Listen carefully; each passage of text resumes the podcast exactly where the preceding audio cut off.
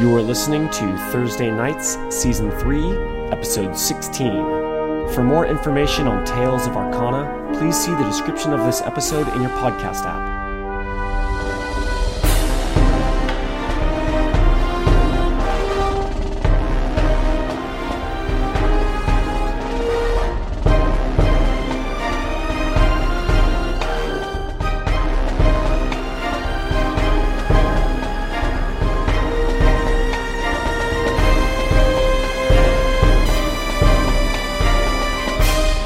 So I mentioned it a little bit before the stream started, but I have a general idea for this sort of opening and sort of the themes of what I want to do tonight, but I don't have a whole like story arc planned out. I really want to go sort of open-ended and let it sort of organically come. All right. This setup that I will explain to you, I think you'll see will support that pretty well. So definitely an open collaboration. If anyone wants to see something, we should just figure it out. Okay. The way that... So here's the thing. You are creatures in the Never-Never, and you... ran across a gumdrop tree and ate the candies from it. But, unfortunately, those were owned by the... Oh, no, we had a name for it. The queen, some sort of queen. Not a fairy queen, because those are specific things in Dresden Files. But Spider queen. Spider queen. Not a spider queen. She likes her sweets, and you ate them, and she uses them for bait. They are very expensive for her to grow. And she wants them back, and you've already eaten them, and so she's going to take them back one way or another. So her goons, of her kingdom, which consists of far more than just spiders, are after you, and you're on the run. And so probably first thing is you're scared into a dungeon. We'll do some classic medieval fantasy dungeon-y stuff to start. But that's the setup here. Is you guys are sort of running for your lives and running for your lives from the Spider Queen. Okay. Candy. All right.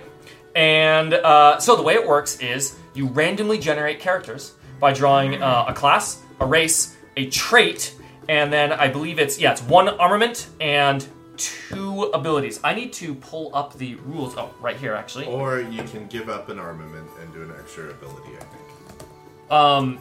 Yes. You can also go dual class if you want to. They said not for your first game. Each player creates a character in the hand of 6 character cards. Okay, so just going over it. It's one race, one class, one trait, one armament, 2 abilities. So we did say it right. And at the...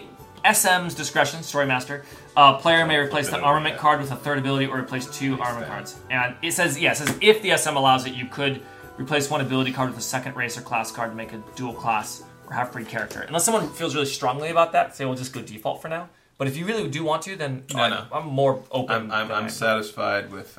So Greg, we're putting all your cards face down, and then we'll turn it. I love it. Yeah. Cool. Does anyone do their race and their class so far? Yes, I believe that's... Well, Kevin is running the show on that aspect. Treat.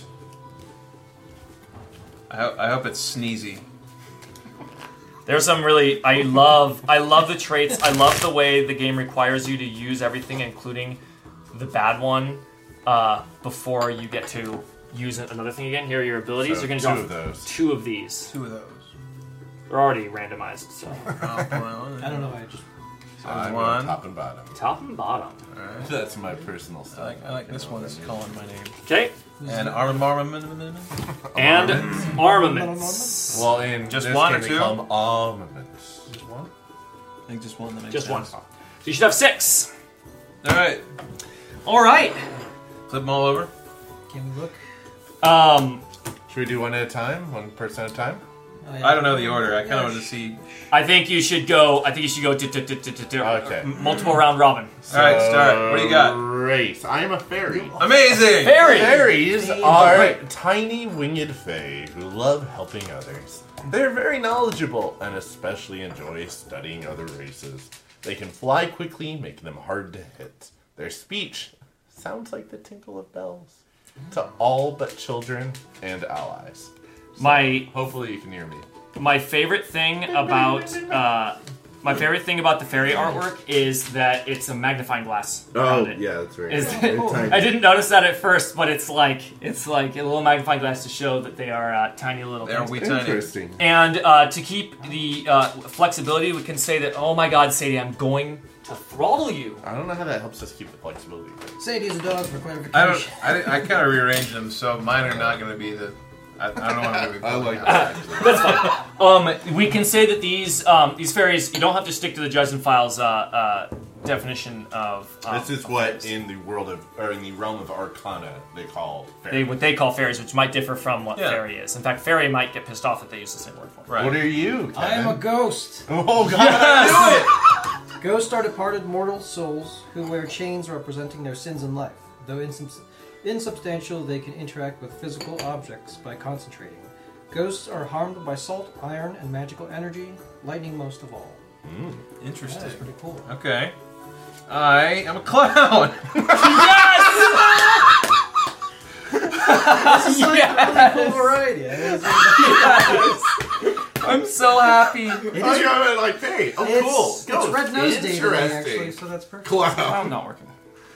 Race. Clowns are carefree, lighthearted jokesters and entertainers who metaphysically feed on the laughter of others. Wow. They can use the healing power of laughter to treat the sick and injured, but only if the patient truly finds them funny. Oh my gosh. It's like some Patch Adams, mental vampire thing. You don't turn into a spider, do you? I like the idea that, we're all together, we've been traveling for days, we're like, I'm starving. Please laugh at me, please. And we're just like, you're faking it, I'm not getting pulled. Alright, again. Alright, next up. Okay, class. I'm a fairy paladin. Awesome. Paladins are bound by oath to uphold the law and defend the people with their knowledge of combat, religion, and law. They are sworn to service of a god or religious organization, using their powerful devotion to heal and protect the innocents. Delightful. Cool. I am a rogue. Rogues are back-alley thieves and underworld dwellers who use deception to defeat their foes. They also excel at pickpocketing and remaining unseen. It's pretty handy. For ghosts. Definitely not a... You don't have. It's not disparate from your ghost. There. All right. I'm a bard. That's perfect for a clown. Wow. This is a... Class, bards, entertainers, use music to inspire and support their allies through jokes and wit. They are the life of the party, raising their friends' morale in dire times. Clown bard just seems pretty okay. It's perfect.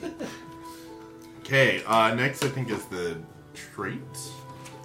Yes, this is the thing. The trait. So the trait is a. This is nicer, paladin. Perfectionist. You overthink things, carefully laying out your plans, even in situations that require quick thinking. You falter when reality doesn't meet your exact expectations. I love. Perfectionist fairy. Pretty good. Oh shit. I'm greedy. That's pretty good for a rogue. You wish to reap the maximum reward for yourself in all your endeavors, even if others won't get their fair share. Okay. Alright. Sounds good. Coward! Oh, yes! Cowardly clown! Trait, you fear for your personal safety and try to keep out of any situation that might do you harm. If you do become involved, you always seek to improve your own odds of survival. Amazing. That's fantastic. Okay, and then I think we have It's going to be armaments or abilities. I think these are abilities. My first ability is Magma Shot. It's a fire ability. You conjure a dripping orb of magma as hot as the heart of a volcano that you can throw like a shot put. It sets all that it touches on fire. But you're a tiny fairy. Yeah. I love it. Bubble Pop. Ability Water. You shoot forth a steady, slow-moving stream of bubbles that can hurt an enemy when they pop against it. Amazing. All right. You just got what do I got? I have a ray gun. No, wrong one. Oh, whoa. You got the ray gun! Yes, the clown bard, the cowardly clown bard with a ray gun. Laugh, goddammit, laugh! Okay. So you get to figure out what that means. Okay. Alright, my next ability, Stone Fist. You encase your fist with hard stone, wearing it like a bludgeoning gauntlet. This rocky sheath also protects your arm like unbreakable. That goes well with magma shot. There's a theme there. Cool. Yeah, you definitely got an earthy, fiery theme here. All right, paladin. All right, gust ability wind. You direct a powerful blast of wind towards the location you choose. Okay. Wind water. Cool. Simple, but a goodie. I got floral flame. Ability nature, you conjure a verdant green flame that does not burn but spreads flowers and ivy in its wake. It engulfs targets in vegetation and causes plants it touches to grow rapidly. I love your character. This, out of all of them, I think we have identified the one characteristic crossover into our campaign. Clown's got a gun! He's converged. Okay, my armament is a mace. Alright, that's pretty cool. My armament is a buckler shield. Goes with the shield. Yeah. Alright. I can block things. And I have transform eel. Yes!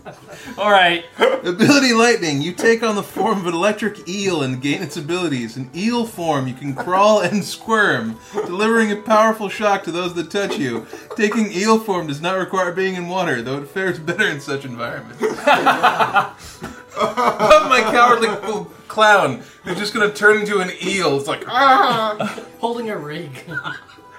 I like the idea he blows up like a balloon and that turns into the eel that he is. He inverts into... Yeah. Wow, these are crazy cards. Alright, so that is the... those are our characters. So now what you get to do is... so think about what all these things mean about who your character is. Give them a name. Come up with... come up with... What else he is? Well, why was he eating the gumdrop? You can get a little backstory in here.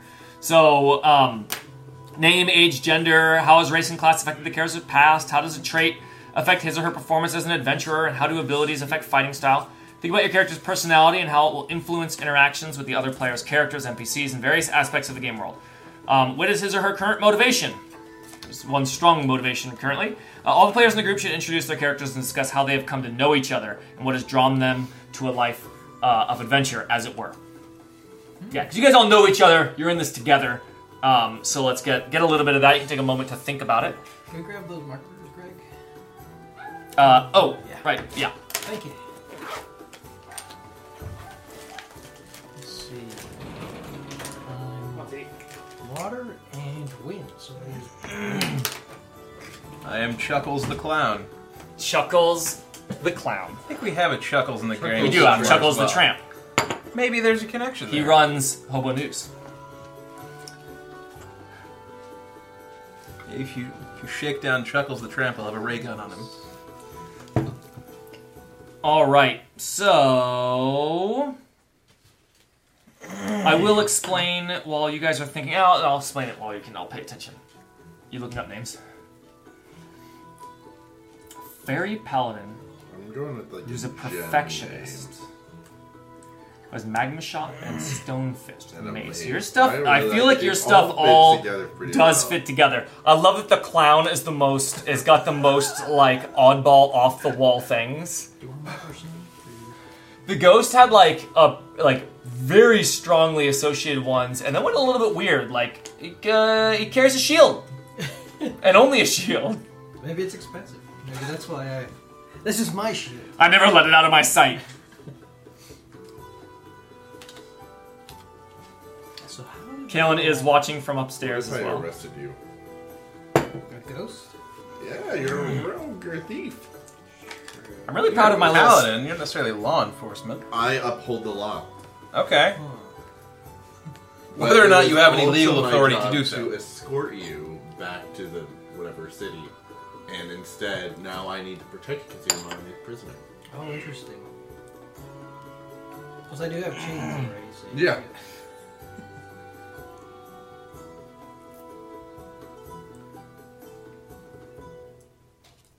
How did the clown get it? God, he's just been following us. He is my squire. Hey. I think Chuckles the Clown is a bit of an opportunist. He's always just... He's the kind of guy who just shows up and is now just around all the time. We were traveling on the road, and then he walked into our camp. Oh, fellow traveler, would you like to join up for safety? Oh, these are dangerous times. Yeah. Oh, I have no choice but to protect you. I guess that would make sense, because you would be scared to travel by yourself. He can heal with laughter. It is the best medicine after all! Ho ho! So is he joined up because he tells people that it'll be safer in a group, but really he's just terrified of going alone? I mean, that's definitely part of it, yeah. It is safer to go in a group, which is why please let me be in your group. I'm useful. He brandishes his fancy ray gun, and people are like, oh yeah, it'll be good to have him along, but he's a terrible shot. What is that thing? That's what my ghost sounds like. I am Sir Tourmaline. We need a six-sided die. We need the largest of the... High Janissary of the Opal Guard. A very civilized city in the former lava tubes of an extinct volcano. Yes. But the lava tubes are like this big. It's a very tiny city. But our city is so perfect. There's zero crime in our city. So we go out to seek criminals in other territories and bring them back to our city to be held to trial. Are all the buildings in the city made of gemstones? Yes. Yes. Everything is made of gemstones. Cool. I only have tiny little six-sided dice, so... They're not as send it around. But you can each have one. It bounced so satisfyingly. It does. It's got a nice rhythm. Alright. Who's next? My name is Hazabus. I am a ghost rogue. Hazabus. He's a guy who has a bus. He's Hazabus. What is a bus? Anyway. You speak very breathy. I'm a ghost. I have no choice. I'm mostly breath. When I was alive, I was super rich. And when I died, I lost all my things. And then I realized that as a ghost, I was a really good thief. So I'm trying to steal back all my stuff. That's very reasonable. I'm greedy, too. And then this fairy arrested me. Hey, what you got me? Well, you're a fairy, right? Oh, Isn't that what you are? Yes. That's all. You stole. When you come down to Sir Tourmaline's level, his voice is deep and brassy. When you hear his voice, it's very high and loud. He has a very deep, masculine voice for a fairy. He wants to say, you stole... It's a lower-pitched bell. From Sunstone City. But you hear it as... Actually, you're not an ally. A lot of my stuff is there. Well, no, we need to be allies. Yeah, and now we're after the whole gumdrop thing. You hear his voice. You've been escorting me for a long time, so I guess we've grown fond of each other. Yeah, he said he was going to take you somewhere, but clearly he couldn't house you at the city because you're like bigger than the city. So you've just been traveling. It's sort of like a weird pretense between you. It's sort of like kind of a Sam and Ralph kind of a you're the thief and you're the good guy and you're gonna take him off to justice somewhere. But you've just been wandering for years. Yeah, I can't let you go. But then again, you're a ghost, so you can really get out of here at any time. Chuckles the Clown. And Chuckles the Clown. Chuckles the Clown is, I think he maybe has a bit of dark side, lighthearted jokester, entertaining. No, he just, maybe he's not bad. Maybe he's a coward, but he wants to heal the world. How did he get that ray gun? You know, he just found it one day. It's just a ray gun. It's a straight up ray gun. It's a Marvin the Martian ray gun. That might be my ray gun. I used to have a ray gun when I was alive. Is this the only ray gun in Fairy Town? I don't know. He just found it. We could say that none of you guys have ever seen another ray gun before. It's my ray gun. What a strange wand you have. You've also never seen a cowardly clown before. Wow, what a strange creature you are. What the hell are you? Ho ho! I am a clown! Wow. Oh, that's your race. You're not a clown. No, he's not a clown by profession. It is not his class. Were you born like that? Yes. The paint does not come off. I learn new things every day. How long have I known? He's just like putting his finger through you. So, the game. Here's how the game is played. The game is played by a series of challenges and scenes. There will be things that I or we come up with. They could be obstacles. It could be combat. You know, could be things trying to kill you. Generally, like any role-playing game, when there is a problem to be solved, you need to play cards to do it. The way you play a card is you have a hand in front of you. The hand is just face up in front of you. When you play a card, you turn it face down. Okay, and then once it's face down, and then you have to draw that into the story. You have to explain how that card is being used to help overcome the situation. And in combat, there are specific actions that you can take that we'll go over. But that's the general idea. Turn over the card, be like, I'm using my... I'm so tiny, I'm just slipping behind the enemy to stab him in the back, right? Could be something as simple as that. Could be, say, I take my mace and I whack him in the face. If you play your trait...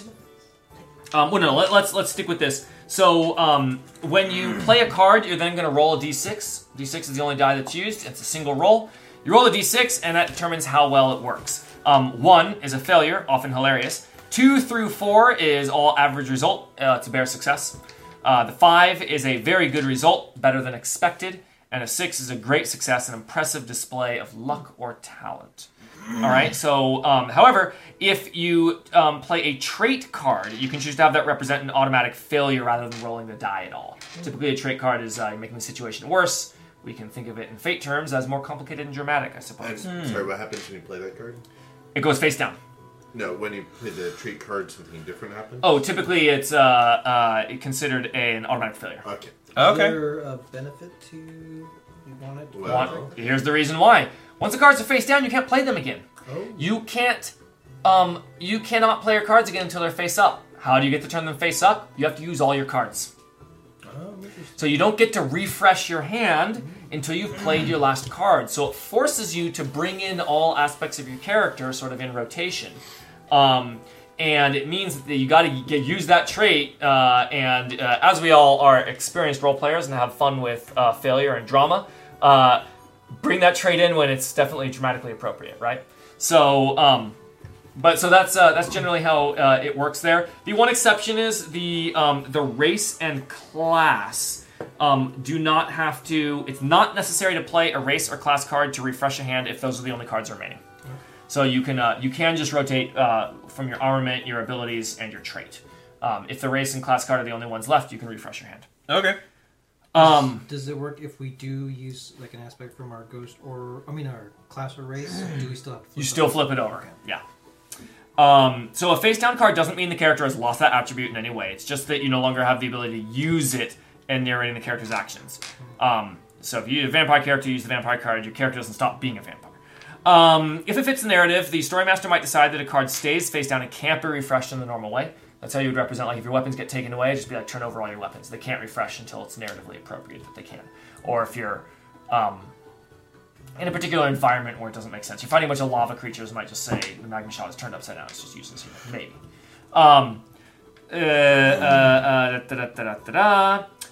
You will have cards that can get taken out of play. That's how damage is handled. So that is that. At the Storymaster's discretion, no card is required to attempt a minor or reasonable action. Like anything else, just don't call a roll for it if it's not interesting. However,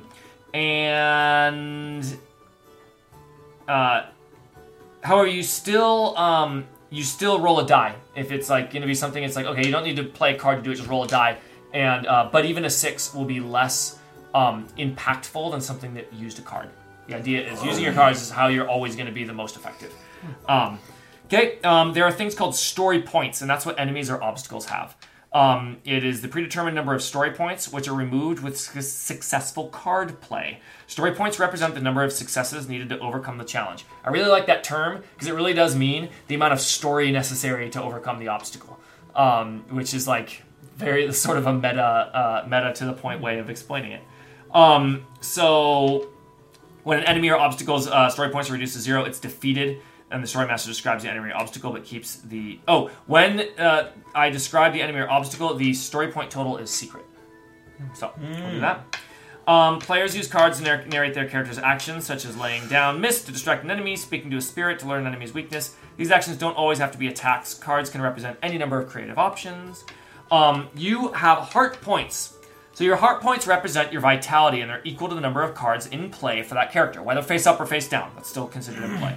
Enemy actions can remove cards from play, weakening or killing a character. Losing a card and a heart point doesn't have to be the result of physical damage, which is why Tales of Arcana doesn't use the more common hit points.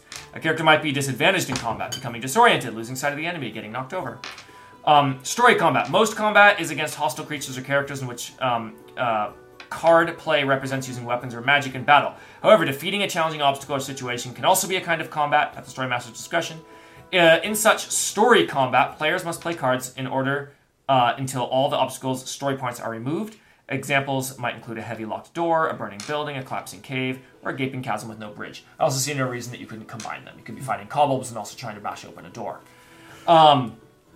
Turn order. Unlike narrative play outside of combat, in which the players and the story master interact in a free-form manner, combat follows a set order of actions. At the start of the combat encounter, the players are going to roll a d6 to determine the order in which they take turns. To save time, you can roll it once and just use it for the rest of the game. The story master rolls for the enemies or obstacles individually or as a group and decides whether they act before or after the players. That decision simply depends on the story or the nature of the enemy. So it sounds to me, I was a little confused at first, it sounds to me like the players all go in order and then the enemies all go in order. It just goes back and forth. And the roll is just for which order you go in amongst yourselves. And it's the story that decides who goes first in a conflict. Okay. Combat actions. So when you're in straight up combat... Each player takes a combat action in order and plays a card, narrating its effect in the usual way and then turning it face down. However, success and failure in combat work a little differently than a non-combat narrative. The player still rolls a d6 to see the result of the action, but instead consults the combat action results table. The various combat actions are explained in greater detail below. So the results table is pretty simple. Failure is a failure on what it is.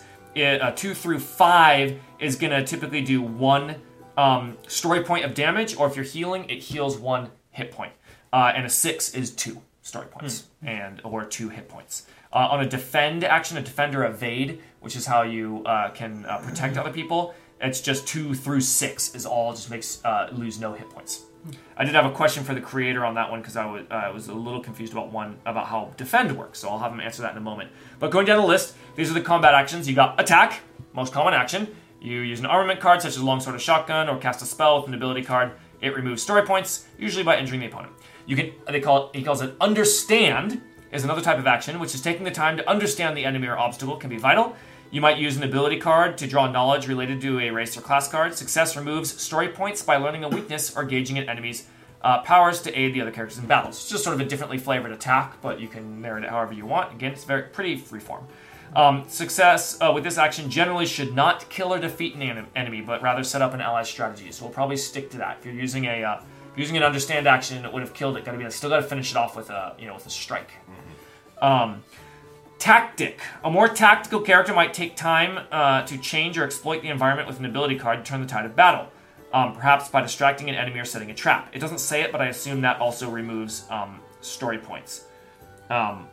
Yeah, I'm attack, not sure. Understand, and tactic all remove story points. Oh, it says it up there in the table. Cool.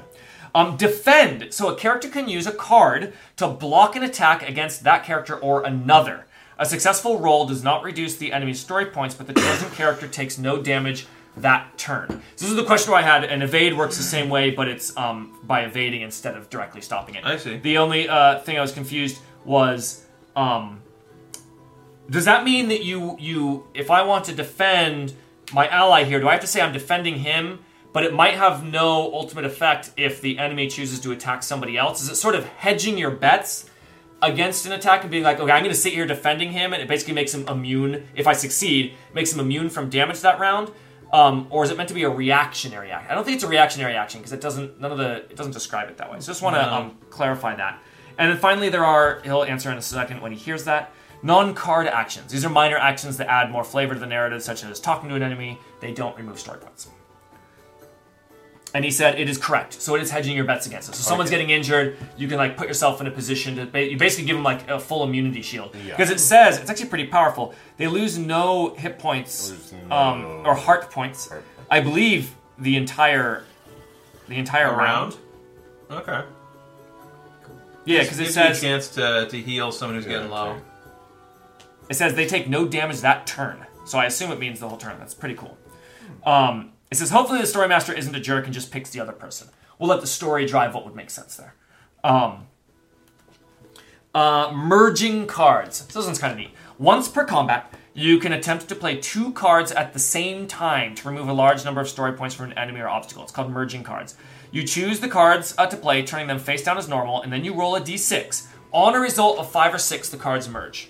So a 1/3 chance that you successfully merge. And you then roll again for the action. So first you rolled a permission. And this 1 through 4 does 3 story points, and a 5 or 6 does 4 story points. Okay. You can also merge with a trait, and it doesn't do extra story points, but it's a way to sort of, I see it as a way to sort of combine the trait in with an action so that you don't have to play it to essentially skip. You can use the trait without getting in the mess. My question for the creator on that one is, what happens if you fail to merge? Do you still do an action normally, or do you lose the turn? Does it still cause the cards to turn over? I wasn't sure about that one. So combining these cards this way has a mechanical effect in the game, but as usual, try to be creative in describing their effects. We're all good at that. Make sure it makes sense. Within the narrative. Your character casts Fireball, or if you play the Quarterstaff card at the same time, you might say that you hurl or blast a Fireball from your staff. Okay? You can also merge cards with another player. A player can choose to merge one card with another player's card if they agree. It represents cooperation or tactical maneuvering in combat. The die rolls the same, except that each player rolls, and you use the higher of the two rolls as the result. So it really gives you a much higher chance of getting the effect. Merging cards this way uses both the current player's turn and the other player's next turn. And neither can attempt to merge cards again in that combat, so it uses up both your merge. Okay. Finally, he says if you fail to merge, you do lose the turn and the cards do turn over. Yeah. Okay. Oh, wow, okay. So that makes sense. It's kind of crazy. Yeah, because it's a very powerful potential attack. So it's a higher risk attack with a much higher potential payout. So losing heart points. I love the mechanic for losing heart points. I think it's a very clever way of handling hit points without needing paper to record anything. Yeah. It's cool that it all requires a single d6 and just the cards. I suppose the GM needs to keep track of story points, but that's it. So when an enemy or obstacle injures or otherwise hinders a character, you lose a number of cards equal to the heart points lost at random, including face-down cards. Remove lost cards from play by setting them aside, turning them sideways, or otherwise marking them. How do you decide random with the die? It says lose cards at random. That would be an easy way because you got 6. Matches up. That's convenient. And if you lose your last face-up card but still have face-down cards left, the remaining face-down cards refresh. So that counts. Losing a card does not remove the attribute from your character, but rather indicates that you no longer have access to its advantages or disadvantages. For instance, say you lose Minotaur and the Shotgun cards. Your character is still a Minotaur and still has the weapon, but you can no longer narrate the effects of those cards until they're restored. And you can build into the narrative of why they're not working. Okay, Brink of Death. When a character loses all the cards, you're on the brink of death. Until the end of that player's next turn, each player, including that of the dying character, can roll a d6 to save that character. On a roll of 5 or 6, the character is saved. That's the one I noticed where if you played with a much larger table, you'd need to change those rules because the probability would become very high that we'd always do it. Question for the creator, do players have to use their action to attempt the revive? So they have a choice between fighting or doing it, or do they always just roll a d6 on their turn? If the character is saved, the player gets back half of your cards face up at random. If a player saves his or her own character by rolling a 6, you get all of your cards back up. And if the last enemy is defeated while characters on the brink of death ending combat, you're saved and you get all your cards back, with half of them face down at random. So outside of combat, you... He does say the action of reviving takes up a turn. Okay, cool. That's what I thought. It's nice to have confirmation. So you do have the risk-reward choice of trying to help an ally or continuing to fight. Cool. Cool. And death. If the character is not saved, you can make a new one from the remaining cards. Yeah. The new character immediately joins the group.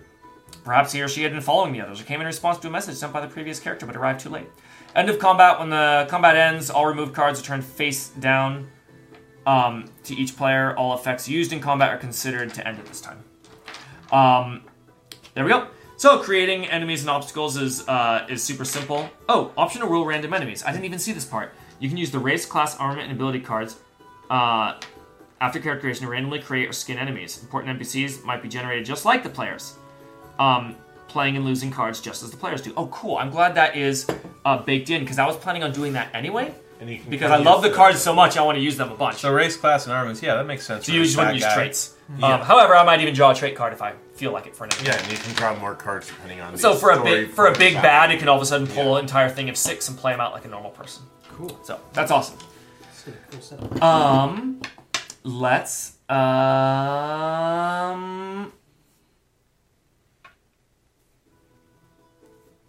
Okay, yeah, so the quick in, just so you guys know the scale here, any challenge is going to have a particular number of story points. So typically you're going to have like one enemy with up to 3 story points would be an easy challenge. 4 to 6 story points would be an average challenge, and up to 8 to 12 story points is hard. And so that could be 3 enemies with 3 to 4 story points each, so it can be a combination of things.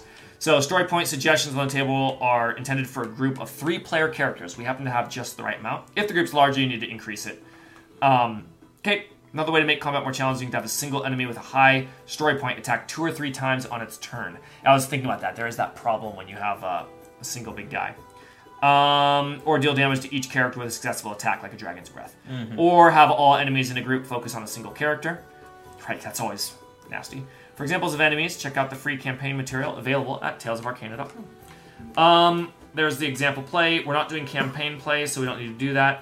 If a situation arises that the rules don't cover, the group should just decide what is the best. Yep.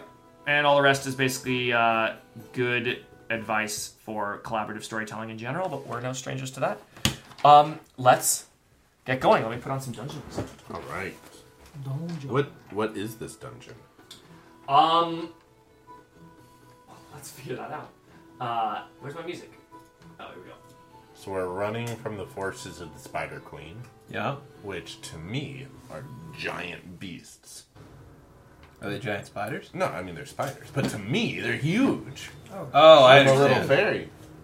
Well, the Spider Queen is a spider herself, so... Yeah. How large of a fairy... Like, what size are you, roughly? Well, a button to me is apparently this big. So I am. Damn, like, you're pretty small. Yeah, you're like an action figure, maybe. 3 or 4 inches tall. Yeah. Oh, where's the? What are you looking for? Kaylin took the tissues, and I needed tissues. Oh, you stole tissues from the tissue. About the size of the teacup. I'm about the size of the teacup. Okay, that's pretty handy. So you're a teacup. And I am a... How tall are you? I think I'm man-sized. What are you? He's clown-sized. I'm about man-sized. Clown-sized. Size of a clown. Yeah. It's clown-sized. Yeah. Are you dead human? Big flappy shoes. I'm a humanoid. Yeah, I'm a human. Colorful. All right. First things first. Yeah, you on the run. Off with their heads, you hear. Inspiration here is Alice in Wonderland. That's what I'm thinking. The whole Arcana realm is. Well, there we go. So if you want some inspiration for what it feels like, it's they're running after you. Arcana is being torn apart. There's been a great thief. The Spider Queen's gumdrops have been stolen. Find. Those that find the snackers will be will be rewarded. You will have a golden thread spun upon your head. So go on the run. This is like right afterwards. It just happened. You realized your mistake as soon as you heard all the alarm bells. They were delicious, though. Very, very delicious. I can't believe you taught me to eating those gumdrops. I can't believe you ate 5. I only eat things in groups of 5. So, finding a cave, you flee inside. Maybe you'll find cover here, and then Portcullis comes down at the entrance to the cave, and oh no! And then you see we're doomed. We're doomed. We're all gonna die. Oh! You see, you hear footsteps and torches come around the bend in this great cavernous space, and you see kobolds. Ah! Oh. Stand behind me. I am sworn to defend the helpless. I need, can you give me one of the big note cards there, and... these guys? Yeah, give me a couple, no, pencil. Here we go. So I can have my guys. So, yeah, we got kobolds, and let me get my little reminder of, you know, how difficult this would be. Right. Okay. So, there are 3 kobolds there, and, yeah, they're just holding little daggers. For now, they're just simple kobolds. Right? Just daggers, green skinned, and they come forward and roll initiative. You guys got surprised here. These guys are coming in. You're coming into their realm. Oh, one. They're all just going to go as a group. So we're going that way. Chuckles grabs, or are they going first? They're going to go first. Okay. So, yeah, they're going to go first. You're in their lair. Yeah. The trap triggered. You look back at it. You look back forward, and there are kobolds there. One of them takes a sling from his belt and swings a pebble at whoever's in front. Who would have been in front? Probably not Chuckles the Tramp. Did just say. I am sworn to protect. All right. Then swings at you here. And here we go. So, again, I need to quickly memorize these tables. I believe it's really simple. It 5 is good. Still 1. That's right. That's right. It's for damage. It's 1 is nothing. 6 is 2. Everything else is 1. Okay. So 1. That's 1 takes away 1 heart point. Randomly takes away. We go, you know, left to right, 1 through 6. 1. Very. So that means I can no longer use this. No, you need to put it in a pile off to the side. No, they said you can turn it sideways. Yeah, you can also turn them face down. I'm gonna go. You can do it however you want, as long as it's obvious. Yeah. This means I can't use it. Face down means I have used it. So your fairy card is disabled. All right. It hits my wings. Oh, the next one is. No, you're in front right now. They're all just swinging at you. They're just another one is throwing another sling. That's another. That's another damage. Roll 6. 1. Oh god, Paladin. You get lost to Paladin, and the other one comes forward with a dagger. He's scurrying forward and stabbing. This is another gonna be 1. Oh Jesus. They will most of the time deal damage. 4. My mace. So 1 pebble hits my wings, another dents my armor, and then he runs forward and disarms me of my mace. Just swings with the sword and Yeah, I mean, his dagger is, you know, here's me and his dagger's this. So I block with my mace. Oh, right, I was forgetting to think. These little pebbles are boulders to you. Exactly. The sword, right. Yes, tiny little mace. Went flying. You see a little toothpick. This is not the ideal situation. All right, who's first on your guys' team? It's me. Chuckles. I had a toss up. We're gonna play the coward and the ray gun. Haha. And he screams up, "Ho ho! You'll never take me alive!" Pew pew pew pew pew pew pew pew pew pew. And the gun fires every time he says pew. That's the only way it fires. It has no trigger. Roll to merge. Yeah, they're face down no matter what. So, let's see. So, I didn't merge, but I still get a 2. No, so if it fails to merge, it's it doesn't do anything. Oh, really? Yeah. No. I thought it still just got the result of at least a 2. I don't believe so. I'll let him clarify, but I'm pretty sure we mentioned before, it's got to get that opening 5 or 6, otherwise it doesn't work. Okay, I thought it was like It was like spending two cards with the chance of a crit. On a roll of 5 or 6, the cards merge. Then the player rolls again. Okay. So it didn't merge. If it doesn't merge, that's it? That's it. Yeah, correct. Okay. So the shots go wildly and spatter all across the cave, briefly illuminating stalactites and cloud. And what does this cave look like? Let's say it's got it's a sugar mine. Oh, there's like hard candy embedded in the walls, and we have to have something sort of dark and twisted. Remember Fraggle Rock? The little things that are like making... Those things are everywhere. The little tiny little creatures that like Doozers. Make the weird constructions out of sugar. What do they look like? They're like small little... They're almost like maybe a little bit bigger than he is. Oh, okay. And they have like advanced construction equipment. All right. But they're tiny. See them all over the place. Things out of sugar. Ray gun shots all over the walls. Who's next? Tim. Next. You hear a little bit of a boiling sound... And then you hear Hazabus yell, "Bubble Pop!" I forgot he was here. Bubble Pop. These are the Doozers from Fraggle Rock. Actually work. That's right. Yes. Oh wow! Yeah. They're just everywhere. We just never noticed. All right, Bubble Pop. Bubble Pop. So I roll. I got a 2. You got a 2. That is enough. Okay. So what does that look like when it hits one? Yeah. What does it look like? It does hit one. It just looks like an unassuming bubble that like goes. It's like a violent splatter. It violently splatters and it knocks the sling out of the kobold's hand, and he goes and grabs his dagger. My fairy paladin. Or Sir Tourmaline. Sir Tourmaline. Tourmaline. Yes. Sir Tourmaline says, perfectionist says, this is not right, and, starts to, pull up or warm the stones, beneath his feet, and it forms a very tiny ball of magma. A tiny ball of magma is still very dangerous. And says, "Creatures of the deep, feel the wrath of the Opal Guard!" And fires the magma shot at one of these kobolds. You shooting at the injured guy? Yeah. All right. The one who just dropped it? Yeah. Firing it right at his eyeball. He's a little staggered. Yeah. Do it. That's done. It catches him on fire. And he starts screaming his cobble blizzard voice. Calling his eyeball. And he's running around.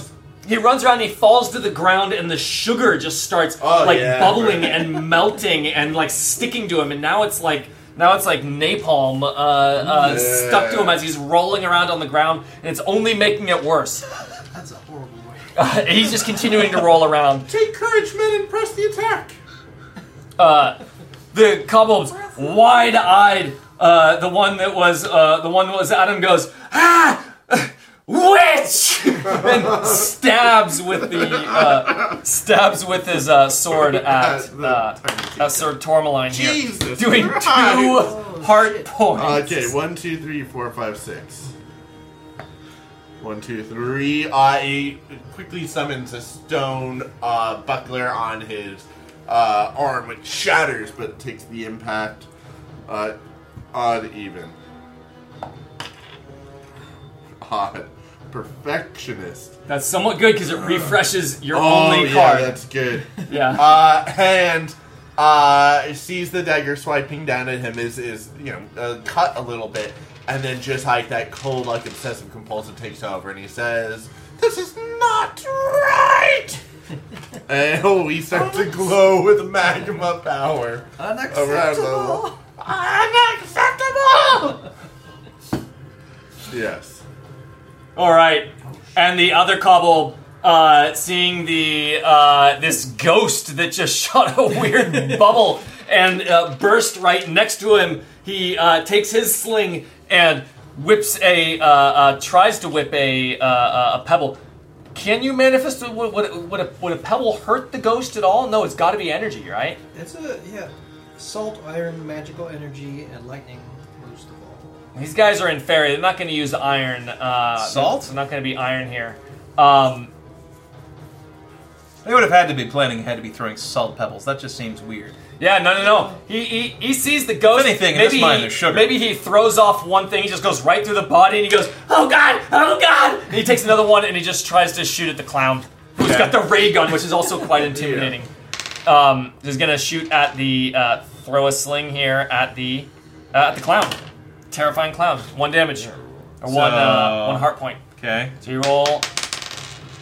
Aww. It's your clown nature.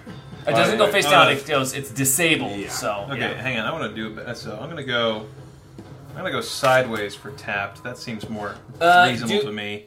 And then let's go face down. Well, we should be a little consistent. Face down is the explicit rule, so let's at least do that. In the rules, they say face down is when you. So I'm just gonna set it aside though. Yeah, you can set it. They say set aside or whatever you want, but face down needs to be the used up. Coward is and that's down. Okay. Yeah. That's the only thing I asked to be consistent. So when we look around, all right, and that was the only two of them left. So it's back to Chuckles. Okay, he goes, I'm out, and he grabs the fairy, and Jester says, "Come on, little buddy, don't leave me hanging." Pew pew pew pew pew pew pew pew pew. Trying to make the fairy laugh. Trying to heal him. Are you holding the fairy? I'm holding the fairy going like... He laughs maniacally and says, I am a weapon of the great volcano! Let's see. 3. So, for healing, what does that do? It heals a heart point. I don't actually know if the healing is random. Healing. Healing. I think your ray gun is like one of those voice modules. Here you go. If it's successful, you turn the appropriate number of cards at random. So roll 1, 2, 3, 4. Roll 4. 1, 2. Oh, thank you. Oh, good. Paladin. I was worried that's perfectionist. All right. Paladin. Yeah, he's good. And back. It is face down. Face down, though. Okay. I believe so. Yes, face down. Okay. That's one reason they say when they're disabled, turn them face down, just so you remember. Okay. Wait, when they're disabled, turn them face down? Yeah, because when they come back, they're almost always going to be face down. I didn't know that. So you might as well just get them out of mind. Also makes it easier to tell when you can refresh because it's very obvious, right? Yeah. All right, that was Chuckles. Who's that for Chuckles? That's me. Hazabus. Noise and Hazabus yells, "Ghost!" I said, "Ghost!" What? And he directs a powerful blast of wind toward a location you choose. He's going to blast one of those. He's going to try to blast one of those kobolds up against the wall. All right. Right into the sugar first. Which one? The guy that's fighting with his dagger, or the one that's threw a sling at Chuckles? The sling one. Sling one. All right. 3. All right. That hits him. It does it. It throws him against the back wall, causing some of the sugar miners to go scattering as it just goes. Aah! He's still got his sling and he's like still wildly throwing pebbles. Sir Tourmaline. So Sir Tourmaline has just basically this like black stone gauntlet that is not made of stone. He just like grows it, and he can turn it into like a shield or a big fist. But also from the end, kind of Mega Man style, he can shoot his magma blast. So he's in the clown's hand, and he starts giving orders and says, down 30 degrees, over 20 degrees! And it goes over to the remaining kobold and goes, pshoo! But of course, all this kobold is hearing, the entire time, all the kobolds heard was, ding, ding, ding, ding, ding. Yes. Because if we can hear it over Chuckles' loud, pew, pew, pew, pew, pew, pew, pew. So he fires his magma shot. All right. The dude. All right. That was against the guy. The dagger guy. Yeah. All right. He's now injured as well. Yeah.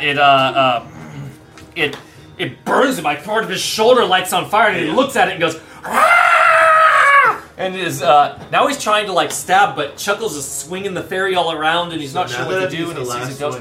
You immediately refresh, but only.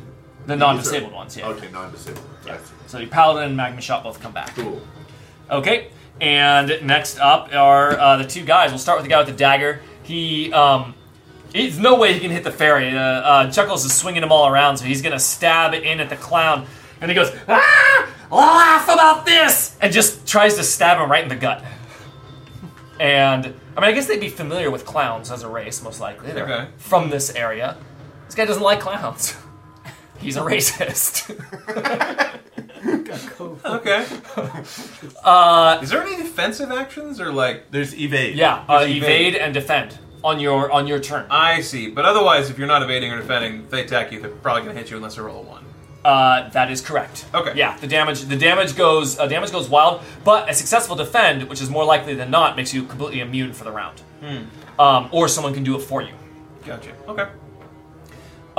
So here goes. 1. Okay. 1, 2, 3, 4. What was that? Your that was my eel. No, so that is just. Oh no, never mind. You're right. I keep getting used and disabled, confused. All right. And the guy with the sling, he's in the far back and he's like stuck against the wall as this gust is hitting him, and he throws a slingshot at Chuckles. Oh, 6. That is 2. Darn. That's our first 2, I think. I got toast. That refreshes the rest of your cards. Oh, you can do it after you take the next damage. Okay. That's on. All right, now those refresh. What do you have left? I got Bard and Coward. All right, and speaking of which, it is Chuckles' turn. Does that mean you can't do healing right now? I know, Bard is kind of healing as well. Bard allows you, because he's a Bard. I had Clown and... Okay. Bard and Clown, they're related. And even if you don't have the card up, it's still narratively true, right? Yeah, you still have it. It's just, especially if it's disabled, you've sort of lost the ability for it to help you for now. Yeah. Which for a weapon could mean like it's disarmed. For anything else, because whatever makes sense. Let's see. So you're sitting at 2. I'm sitting at 2. You. Huh? I'll heal you. I'll take my turn to heal you if you want. No, that's okay. We need to off these guys here. They're both injured. Let's see. Chuckles goes, ho! Attaboy, gents! And he hides behind a rock. He's going to take an offensive action. So because it's a coward, he doesn't... It's an automatic fail. Yeah. Automatic fail because it's your cowardly move. That's true, yeah. Yeah. So he hides behind a rock, but the rock is much too small, and his head and ass are clearly poking out.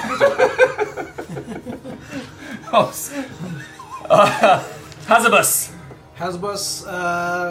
yells to either of you guys, or both of you guys, "Get behind me!" And then he also yells, "Buckler shield!" Who's he defending? Both, like he. So you have to choose one person. Just one person. Yeah, and then you roll for it. I've already hidden behind a rock. Go for the fairy. Okay. I'm gonna protect the shield, the fairy. All right, 2 or higher. 6. Right. Unfortunately, critical success doesn't do anything extra on a defend. Means I can take no damage this round. But yeah, he's completely protected this round. Sir Tourmaline, okay, who is hiding, and you're hiding behind. The broadside of a barn, which is his buckler shield. And he says, and as a perfectionist, he has an eidetic memory, a photographic memory of the area. So from behind it, he starts to form a magma ball, and he looks around at all the stalagmites, stalactites, and he goes up and he shoots a magma ball, and it hits off one stalactite. Another one, a stalagmite, hits off a doozer, and then splats the guy who's against the wall. All right, roll it. Yeah. Oh, 2. That just obliterates him. Whereas the other guy lit on fire, who is still screaming and rolling around on the ground. Ah! A little more muted. He's running out of lung capacity. But the one on the wall, it just hits him. Small magma ball. Or was it a big one? No. It just hits him and tears through his chest, and he just... The size of my hand. And the gust of wind stops and he falls to the ground. So it's like a rolled up roly-poly size. Rolled up roly-poly, just right through the heart. Yeah. Like a bullet. But there's these tiny little dots of fire every time it bounced off. Cauterizes the wound, but a hole through the heart is a hole through the heart. Yeah, exactly. It's extremely precise with it. Clowns are people too. All right. The kobold will. There's one left. The guy with the sword, and he can't do anything against the ghost, so he's he can't do anything. Was it an iron? Oh, you know what? He can. He can do something against the ghost. He just can't physically harm it, but he can use the other types of actions. Exactly. So, and even if he doesn't hit the ghost, he disables the buckler, he does things like that. Yeah, you're right. So he's going to, the kobold's going to, they're quick-footed. They're fast on their feet. They're moving around. He does some like fancy footwork around the buckler, and basically gets standing right behind, like quicker than you can see. Well, we'll see. Quicker than you can see, and he's in this like advantageous spot where it's going to force you to remaneuver. So that does one heart point of damage. One heart point of damage. And it will be your rogue. Rogue. Can't sneak away from him. Disable. And then flip it over as well. All right, and now it is Chuckles the Clown. Chuckles the Clown. Let's see. So it's... I have these two left. This is my class one. Is this refresh anyway? Oh, I'm sorry. Yeah. Yes. So if your class or race card is the last one left, you do refresh. Okay. Oh, okay. So I which for you too. Doesn't help much. Yeah, doesn't help much. Just your coward card. Okay. Let's see. He's gonna.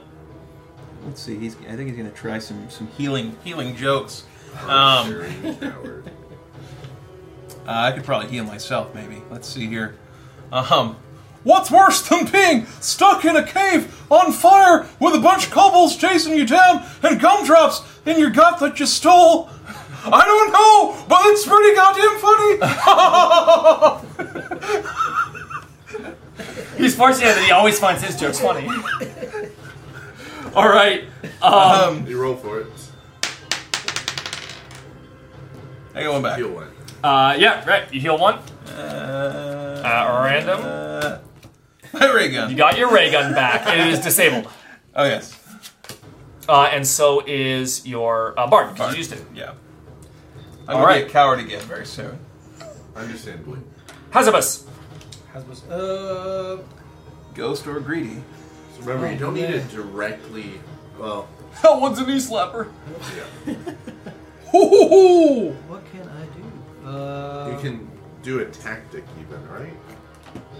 Yeah, you can do tactic. You can do like a maneuver, or what do they call it? A study the enemy. I can't remember what that's called. Understand, if it makes sense. A tactic is like leading him into a trap, like... Unless you could attack him in a way that makes sense with being a ghost. Or if you basically skip your turn with a greedy, to refresh your whole hand, because you'll only have a race left. Yeah, that's, I will, let's see. There's all these sugar crystal things on the wall. I see I'm looking at the kobold, and his belt, he's wearing a belt that's holding up his pants. Just kind of strange that the kobolds wearing pants in the first place. But he's like, it's a very interesting belt. I think I'd like to have that. So he kind of wisps over, looks at the belt, and kind of yanks it from his pants. Taking the guy's belt. Yeah, so you don't roll. It's just... Oh, I just I mean, you could roll if you want to roll to see if you successfully get the belt. Does that actually matter? I mean, should I roll? I mean, it won't do hard points. We're all gonna die! And this guy's trying to get in the guy's pants! Let's roll to see if I do. Oh, you do easily! Whoa. The guy's pants fall right off! That's why he was wearing pants. He has difficulty moving because... He's got pants around his ankles and he's got burn wounds all over his legs! He was wearing pants to cover up his embarrassing burn wounds. That refreshes your hand there, and now Sir Tourmaline. Sir Tourmaline says, "Just as I planned," and points his hand at the kobold, and then raises his hand and poof, shoots a magma shot at the stalactite that he had hit before, which had been slowly melting. And this melts right through it, so it falls on the kobold. Hopefully. And... Ooh, that was close! And... Does it just refresh automatically? And then it refreshes. Right, yeah, if all your other cards are disabled... That's a really cool thing. Yeah, it just falls through and right through the cobble's head. All the way to the ground. His whole body just splits in circularly. I'm sure there's a word for that. His pants fall down. It's like, oh. All right. That guy's got all the pieces. Oh, okay. So do we, at the end of combat, we don't magically refresh everything, do we? End of combat, all removed cards are returned face down to each player. Okay. So you do get them, but they're all face down. That's cool. So essentially your damage is refunded there. Okay. Anyone want a belt? All right. That's huge. That's like 50 belts to me. I'm gonna take a bio break. It's like a big okay. Big all right, go ahead and go back. So I'm looking up real quick how you do an obstacle. Does an obstacle attack back at? Yeah, remember it doesn't need to be damage. It's just things that prevent us from being successful. Yeah, I'm just wondering because it's not structured like a combat. Wait, it does talk about story combat. That's right. That's what it was. Is it like Fate Core, where you can have like the cave is an enemy? Or something like that, or being lost is an enemy, and it's doing damage, and you're doing damage. Yeah, a heavy locked door, a burning building, a collapsing cave. I'm just wondering how those challenges do damage back. Otherwise, it's just you playing the cards, which can be a fun narrative. It's not always damage. It's story. It's hard points. Yeah. So you could be disheartened, or lost, or confused, or something like that. So it'll strike back with dice rolls. Okay. Yeah. I guess because if we're in the cave and our goal is to get out, and if we lose all our heart cards, we never get out of the cave and we just die over time. Yeah, love it. We live in the cave now. We're gonna go with an obstacle next. Oh, we don't need Kevin. We need sugar walls. Let's. So it falls silent for a moment in the cave. The little miners are continuing to mine. The one kobold that was rolling on the ground is continuing to roll, but he has stopped screaming. And he's just sort of like slowly rolling back and forth as he's burning to death. The other ones are long dead. And there's a couple of corridors that go off in different directions. Well done, gents. I never had a doubt as to our victory. In fact, that's what it is. There's lots of corridors that go all sorts in every direction. There's this portcullis behind you has in the fight, ray guns going off. Magma coming down. The rocks have collapsed down and completely shut off that exit. Your only way out is in. There's surely other exits out of this place. You know cobble caves, they always do, but they are mazes. And if you are not careful, one can easily find themselves lost in the seemingly endless, perhaps even magically confusing caves of the cobbled mines. So you're going to have to find your way to the other side. So that's our obstacle. It's a kobold mine after all, and kobolds always prefer two holes rather than one. I don't know what that means though. Oh! It's a joke about kobold Chuckles. Sir Tourmaline says, Ghost, I appreciate you defending me back there. And while that portcullis may block us from the Spider Queen's forces, it shall not stop me from bringing you to justice. Damn it. Still, I shall, however, protect you to the best of my ability within these mines until I can bring you to Sunstone City to pay for your crimes. I have no reply. All right. So you guys need to get out of here. You know that getting stuck in cobble caves is dangerous. It's just a known thing about Arcana here in the Kingdom of Arcana. And is it kingdom? No, it's an entire area. There are multiple kingdoms in Arcana. The realm. That's what it is. The realm of Arcana. So you want to just go in, let's just go reverse order just to mix it up. All right. And you guys get to go first. You're facing this challenge head on, but then the caves themselves are going to roll against all of you simultaneously. Oh. Here. So that was another way that they can make, that's the thing to make it more challenging. Like I said, I'm going to try to make it particularly lethal. Yeah. I did flush it down the toilet. I ate a lot of asparagus at dinner. And like, that was amazing. It smells like batteries. Yeah, that was Kevin, take your turn. Sir Tourmaline. I've heard pineapple's a good counteraction to that. I love it. Sir Tourmaline stops for a moment and gets down on his knees and takes out a small gemstone and begins praying to the multifaceted gods of the Opal Guard for guidance. So he's using his Paladin card. All right. To guide them through. He says, just like a gem, each difficulty before us has many faces, but one shall be truer than the others. Guide me, gods of the Opal Guard. Roll it. I believe for non-combat, it is 5 and 6. 5 and 6 is for, because this has story points. Oh, yeah, yeah. Oh, no, never mind. It's not any different. Yeah.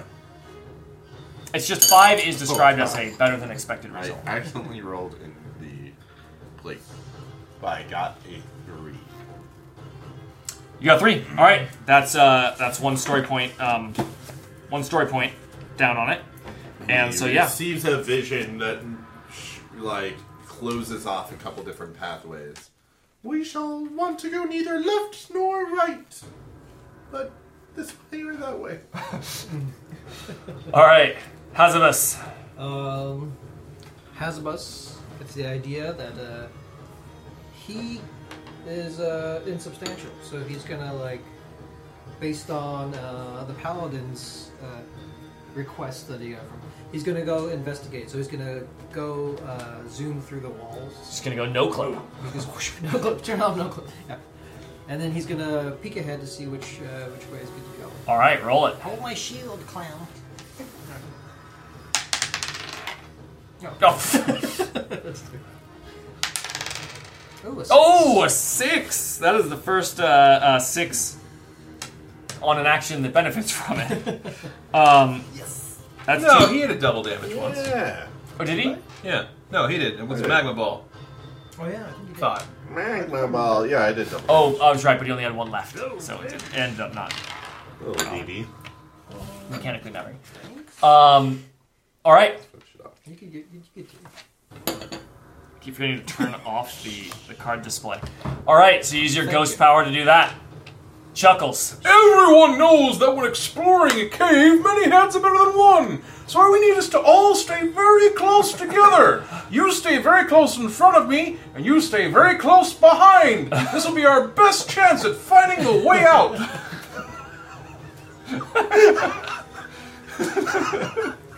Chuckles uses his... Don't leave me! His coward trait. All right, which refreshes your whole hand. Everything's back for... That was Chuckles' last card. Oh, I love it. All right. And then the very nature of these caves presses in on all of you. It's going to be one roll. Should be one roll that applies to all of you? Should I roll individually? What's your choice? Roll individually. All right. This is against the Paladin. It's going to be 1.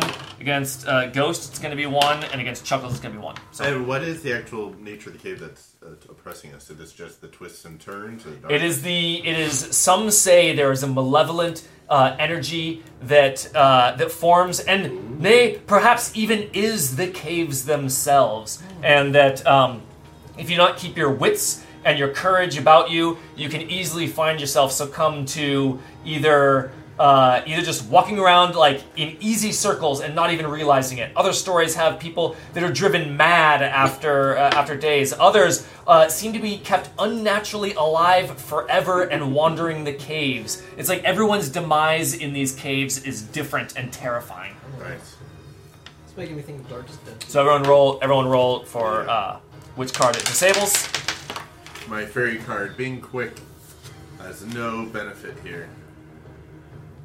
And then your guys, it's back to you all. Yeah, back to Sir Tourmaline. So we wind up in this large chamber that even our brightest light barely pierces the darkness. But Sir Tourmaline runs calculations and just sees that there's these huge mushrooms growing in here, but they're not. They're like marshmallow mushrooms. Yeah, marshmallow mushrooms. And he says, we need to more candy. Illuminate our situation. And he fires a magma ball at one of the largest groves of marshmallow mushrooms. Screams are heard. And it just... and it just brightens everything. And we see that most of the exits are actually just shallow. Well, roll to see how well. Yeah, and then... sorry. Oh, very well. Nice. Six. Jesus, nice. Okay, we see that most of the exits are just shallowly dug caves to trick people into just wandering a little bit and then finding their way around. Or they were just, you know, branches of the mine that ended up being dry. Yeah. But that refreshes all his stuff. Delightful.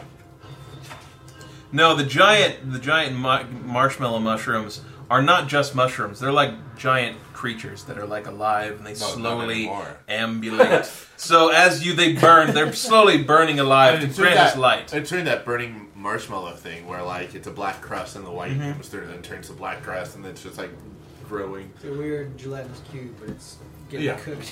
While the light lasts, we shall travel on. Come in. Hazabus the ghost. Oh, let's see. I am going to step forward with my shield and provide a little bit of security, a little defensive measure in the front of the group. So, get the all behind me, just in case. Just in case. All right, roll it. So you're doing like a defense? Are you doing a defend? You're defending. Okay, yeah, go for it. Right. I'll say you can, Who are you defending? What order are we standing? I'll be in the front, so I guess whoever... Oh no, you're in the front, I am in the middle, and you're behind me. So if you're stepping forward, you're defending the clown, the cowardly clown. Wow, so then you would have to be... Okay, if I'm defending... So you're stepping forward in front of him. In front of you, but then you want to be in the middle. You went right through him. But then he'd be in the back. I know, but he wants to be in the middle. Apparently. Well, he wants to be defended more than anything. Yeah, I think that's fine. Defend the clown. I'll defend the clown. I guess I could defend you in like 360 degrees. It just floats around him. You got a shield that's floating around you. I have a power up. Yes. Thanks, my good man. I'm sorry, we should have described how the damage manifested for each person. So with your assistance, I shall see that we do not walk the same path twice. I'm getting dizzy. As he slowly, it's going ho ho, hee hee, as flowers just start bursting from the path. Oh, okay. As he just continues to sort of do this as along ourselves, like a little flash of smoke, powder, and light, and little like. Carnations and flowers and roses. I love it. So he's tracking our path back, leaving a trail of breadcrumbs, if you will. All right. Did you roll it? I didn't actually. Roll for effectiveness. Nice. It's a 5. It's a 5, and it's this path that helps you as you hit a couple dead ends. You're able to quickly go back, find the other ways, and you see that. Even see as you do so, as you travel back and take another fork, you see that further ones back that you had put down started to wilt and disappear and disintegrate. There's some force in here that even tries to stop these sorts of things and not let it work. But it was not enough for Chuckles' extra vigor-filled, was it flowers? Yes. Flowers last long enough to help you find floral it, and eventually, daylight. You see through another bend, and you come out and into the great something. This combat is over, so you get to get your disabled cards back. Yay. They are face down. Well done, Chuckles. We'll make a man out of you yet. No, they're face down. You don't get to refresh. The ones that were completely disabled. The damage is healed. Cool. But they're disabled. You got out. And... I never had it out! Ho-ho! Was that a joke? Ho-ho! And then you see a giant. Just a giant? Straight up giant? No. A giant furry a giant kitsune. Okay. Yeah, okay. Foxfolk, touched by the spirit realm. Their tails glow with spirit flame, which burns only if they wish it. Oh, it's burning. The wiser and more heroic a kitsune becomes, the more tails it grows. This one's got a bunch. It's got 5 tails. It's got 5 tails. It is a big, muscular fox man as he stands there and sees as you guys come out, and he said, "I heard that you were in the cobbled mines. Says I will claim the Spider Queen's golden thread hat for myself." And then he lets out a couple of wolf yips. As a couple of female wolf, a couple female kitsunes come from the sides, and what's the terrain look like? We've just exited the caves. I imagine it's let's say we came out from behind a waterfall. Ooh. Yes, perfect. Yeah. These guys clearly knew it was there. Yeah, waterfall. So the waterfall letting out into like sort of a big river that goes down. And therefore, it's a sort of rocky spires and layers. Rocky spires, foresty area. So like foresty, river, lush, green. But again, we're in the Never-Never. Like it's unnaturally like pink, absurdly. The grass is orange. Yeah, it's like absurdly vibrant. So there's like in the vegetation. Sugar mine. So now, what's the deal with this forest? This is the what forest? What is the, it's like the. Everything goes giant. Everything's way over large here. Already. Oh, God. Everything's over large here because the sugar provides so much energy for all the sugar that comes off of this, out of these mines, allows all the plants. So the trees here are they're like these massive skyscraping redwoods. You've got, but you've got even flowers that are like the size of. What a normal flower is to the size of him is to the size of you. And you see that these kitsunes must be native to this area as they are larger than your average kitsune. These guys are going to be tougher. All right.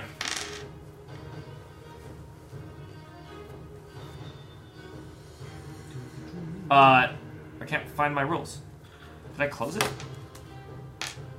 Damn it. Okay. They will go first again because they were waiting for you. They're ambushing you. I was looking for the setup for what is a hard encounter. When I was in Maui with my family. So those two were average. This one is hard. The like trees and the leaves in Maui. The leaves are just giant. That's like my brother. Yeah. So that's what it reminded me of. Look at the trees. They're just like huge. Everything is big. Yeah, because this area receives like 300 inches of rain a year. So they're going first, and the largest one will go first. And you know what? I'm going to go ahead and give him an ability, so give him a little more flavor here.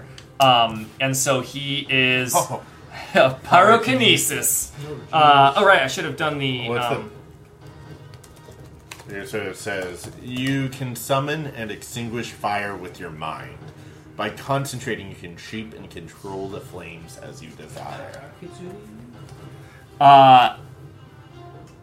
Yeah, amazing.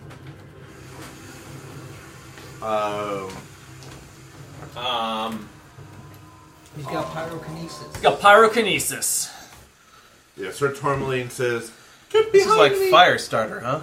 Yeah, I'm gonna draw an ability. I'm gonna draw armaments for the other ones as well. Give him a little more. So yeah, he will go ahead and use his pyrokinesis. Yeah. So he says the golden crown. What would it be? Golden? Is that a hat? It's a hat. The golden hat will be mine. As he throws his hands forward and a wall of fire starts forming up around where the waterfall is, like right up from the base of the waterfall, causing blistering steam to shoot off of it.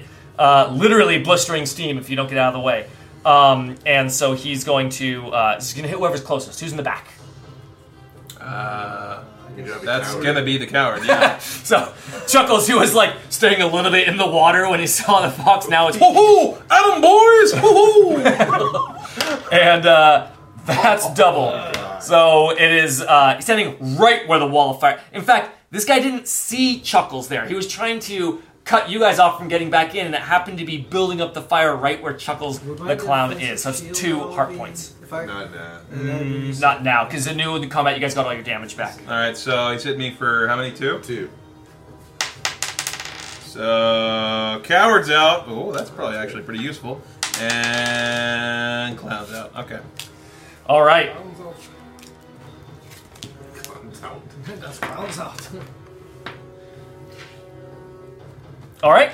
And then the two ladies, are there 2 ladies? The 2 ladies from the side come in. One doesn't come in. She's got a satchel and pulls out comical Batman TV show bombs. And as she pulls them out, they're like already lit. It's like, whoosh, and she throws them.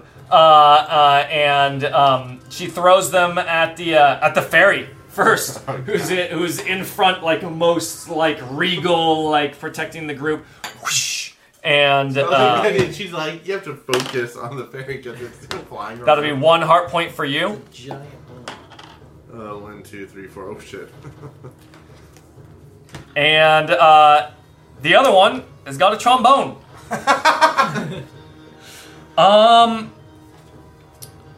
He's a bard. How does she use the trombone? Just swings it at us. Could be a bard, supportive. You can support your own team people, right? Yeah, she's there from the side. You expect these two to like come in and flank, but one of them's throwing bombs and the other one's playing music from a trombone. And she starts playing just war music. And it's just like pumping them up. This is what's done in war. It intimidates her enemy. I want to hear trombone war music. That sounds amazing. So we're gonna. It's gonna be a. It's gonna be an attack. It's not an attack. It's called a. I always forget. Yeah, it's a tactic, right? Yeah, it's a tactic. Sort of amp up her team and demoralize you all. So I guess I still have to pick someone that it affects. Yeah. It's gonna be Chuckles. It's probably gonna be the most likely affected by a war. These guys are like prepared with war drums. Oh, that's God, another 6. Hoo hoo! That's the ray gun. Ray gun is disabled. And that's that. Oh, God. All right. He still has one very important ability left. And... Or of eel. This is the perfect environment for that. Now it is your all turn. We didn't roll for the order. You can stick with the same order. You can pick your own order. It doesn't matter. 5. 1. So, 2, 1, 2, 3. 2, 3? Yeah. Chuckles, I want you to die. You should save me! Please. So, my paladin training does give me the ability to heal. And he says, by the order of the Opal Guard, bless this water for its healing properties. And the water forms into water crystals that splash down upon you and heal you for what, 1? Heal for 1, yes. I'll double check. And I hope you don't get back. It's probably gonna be coward. You know it's gonna be coward. I know it's gonna be coward. We all know it's gonna be coward. Let's see that coward. Oh! Is it? You're so good at that. It's face down. Face down. Oh yeah. Which is better, because in that case. All right. Next up is Chuckles the Clown. Chuckles says, "Hoo hoo!" Turns into an eel and leaps in the water.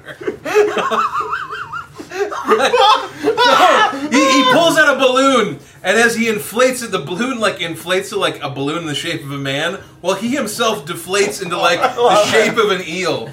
He leaves a human-sized balloon animal behind while he swims away. Yes, that's pretty cool. What action are you attempting to take here? You can evade just because it could be evade, which can prevent you from taking all damage. And then attack him in the next round, still refresh. That makes sense. We'll do that. That seems most what I was describing. Roll the dice for it. No critical failure yet. 5. So you are immune from damage for this turn. Cool. So then that and everything refreshes. Okay. Hazabus, the ghost. Bubble pop. That's a big guy. Bubble pop. All right. Dose. 2. 2. That will do damage. Oh, at the guy, the pyrokinesis guy. Yeah. All right. He Strangles. Will. It pop, and it gets thrown off. And does it physically hurt? Does it throw them off their feet? What? Yeah, I mean, it just says it hurts. It hurts an enemy when they pop against them. I want to imagine it's like it makes no sense. Like when the bubble pops, it's like a massive explosion. Like pop, boosh. The concussive force. Oh, it's just like a concussion grenade. A bunch of little concussion grenades. All right. Oh my gosh. Sounds good, and now it's the enemies. So he will make his pyrokinesis and create a firewall. Yeah, no, he's still going after the he's going after the clown. He's going after Chuckles the Clown because he had this firewall built up. Chuckles the Clown is trying to evade away, and it has no effect because you're immune to damage. I suppose, would he still roll for it? I don't know. It's a 6. You avoided your third. Wow. This would have been a third 6 against you. That was good. The idea that like these bubbles of steam are popping behind you as you swim forward. Oh, yeah. Yeah, you're just evading it. He's controlling the fire and like moving the firewall along, trying to catch you. And he's wriggling and swimming in the water. And occasionally onto the shore. Amazing. All right. Ladies. And bomb bag and trombone. Yeah, so bomb bag. She will. She's gonna throw another bomb at the at Mr. Sir Tourmaline here.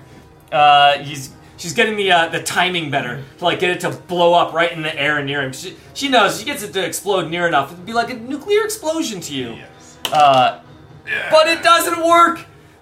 She throws it low. She like tries to do like a trick shot and goes. And it skims the water and puts out the fuse. And then it just falls in the water and goes boom, and then falls to the ground.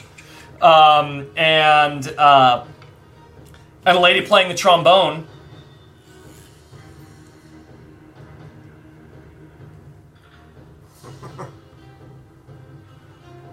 What's she doing? She's just continuing to play the trombone. She's trying for a brown note. It's just louder. It's just louder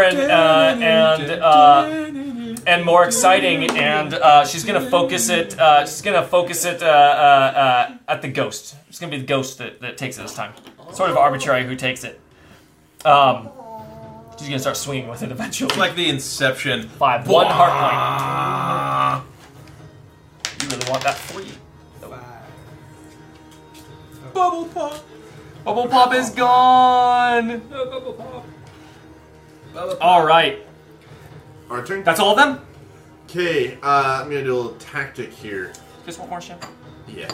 Yeah, I think so. Which one do you want to try next? Brute, shard, or extra dry? I'll let you guys choose. I don't think I'm fine. Brute. The brute? I could go either way. I could go for any of them. Sure, shard. Just shard. All right, keep going. I'll open this. Shartinage. And starts shouting out orders. You know, ghosts, go left. Electrocute them. Yeah, we can take them on. And flies straight up into the air, and then whoosh, turning his stone gauntlet into a huge fist. Bam! Cracks against the rocks and creates all these cracks around the feet of the lead Kitsune. Creating kind of unstable ground for him, so it's a little tactical thing here. All right, against the male. Mm-hmm. All right.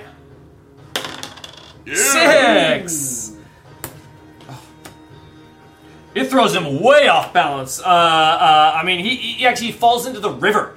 He falls off balance. Oh, good, because I was getting hit by the bubble pops, and then splashes in the water and he goes, yip, yip, yip, yip, yip, yip, yip, yip. And he's doggy paddling to get out. It's in his feet water. And Chuckles is next. Chuckles suddenly leaps out of the air in the eel form, holding the bomb that had fallen in the water in his mouth. Yes. And he says, "You drop this," but it comes up because his mouth is full of the bomb. As he drops it and shocks it to reignite it. He's an eel form. Yeah. So you're using a transform eel. Yes. Yeah. Amazing. Against who? Against the bomb lady. The bomb lady. He's trying to put it with the rest of the bombs. All right. Oh, nice. Oh. Hey! Oh, that's a 6. All right, bomb lady. It explodes. It blows up the whole bomb bag. Oh, right, because when they take damage, well, they don't have cards that match their heart. I think that's more just like miniatures. Yeah, but narratively, we, it explodes her entire bomb bag. Kaboom, boom, boom. She takes it and has to throw it off, and she's all scorched up on one side. Yeah, her hair is all singed off on one side, just revealing her, like, weird blue wolf lady skin underneath. And it's very Avatar-esque. Yeah, and she scream yelps like a dog being tortured, because it's very close to a dog being tortured. And ho ho ho ho ho as an eel. Oh God, you still have a red nose as an eel. Yes, yeah. And the multicolored fro. All right, that's something. Okay.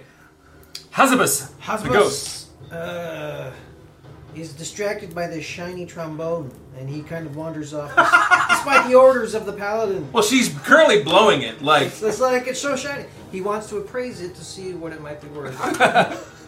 So he kind of just wanders away. He just wanders off. That's probably death on the mic. Fuck. All right, Bubble pop. Bubble pop. So refresh. Oh yeah! You get to refresh, and all right, great. The male Kitsune, the head, the boss man, he goes and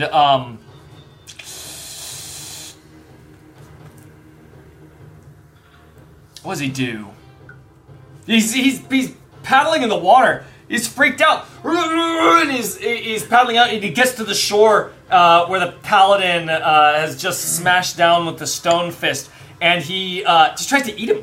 Tries to eat him in his wolf maw. Extremely appropriate. And he'll do 1 heart point. Bites down on the.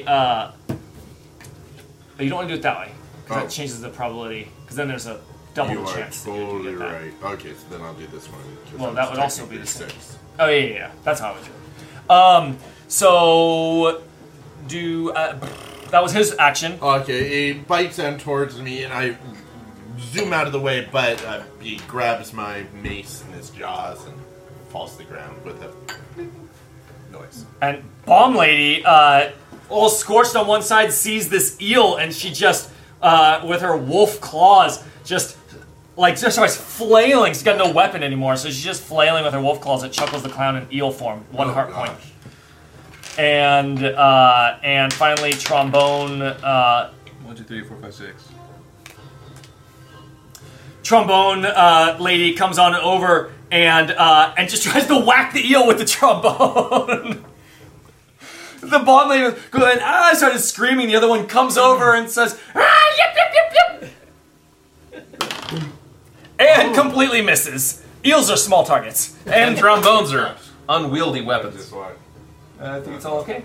And, yes, eels are slippery and trombones are not weapons. The trombone's got all the holes, swings down, boom, and the eel is just within the loop of the trombone handle. And he goes... All right. Ho-ho! All right, and that's their turn. It's Sir Tourmaline. Okay. Sir Tourmaline is going to try to merge Fairy and Perfectionist. So, as a perfectionist, Sir Tourmaline wants absolute control over here. And it's making him very nervous that the ghost has snuck off. You're still in eel form slithering around.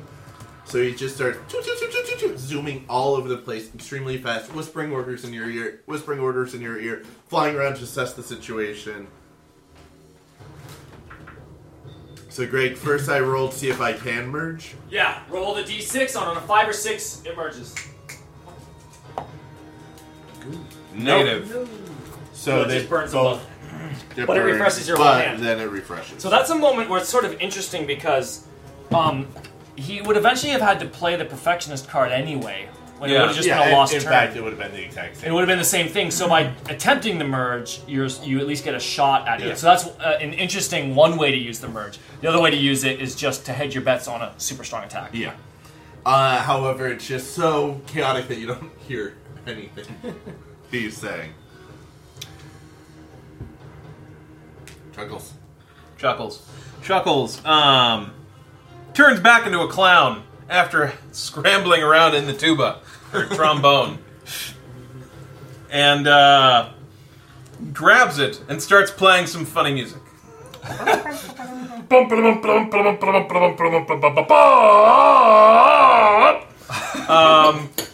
And just mocking the kitsune and trying to inspire his allies. So, I don't know. Healing? I'm like, sounds like a tactic, maybe? You can be healing, you can be detecting. Do you want to deal damage or do you want to heal? I would like to heal, but let's deal some damage.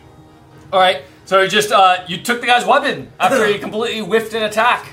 You want to go for a demoralizing attack against him? Sure. Or do you want to do it against the bomb lady who's already burned? She's injured. Let's do the bomb lady. Alright, took it, turned the allied's weapon against her. Oh no!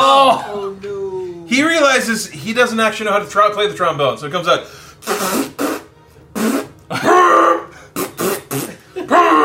Also, she's definitely deafened by that bomb explosion. So he looks like a completely exposed open target at this point. He's just sort of like, yeah.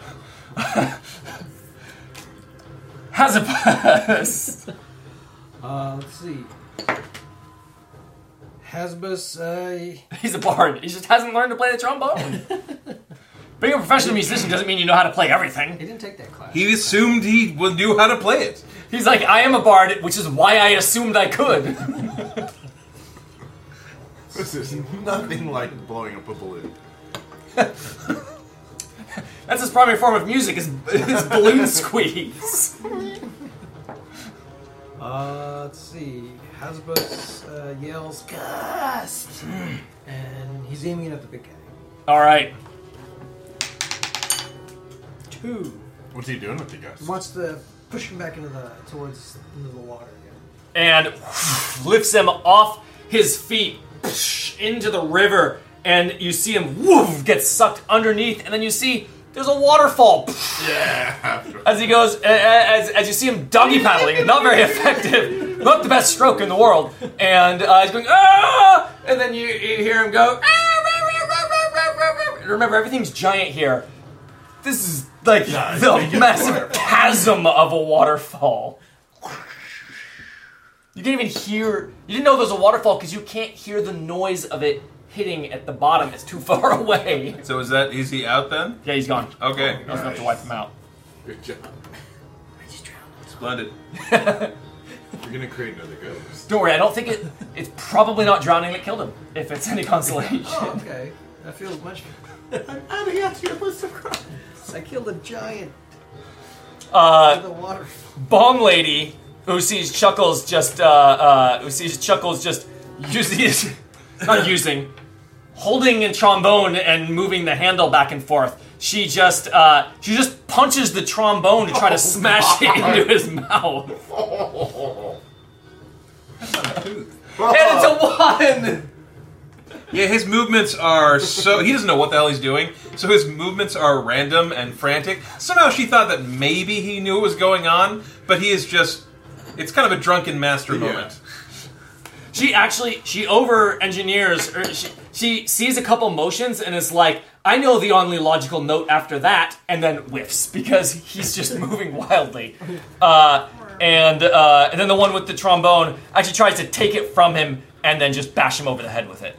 The one who actually owned the trombone. Reasonable course of action. And she does. Okay. She rips it out of his hands and says, "You're making a mockery of a great art!" and smashes him.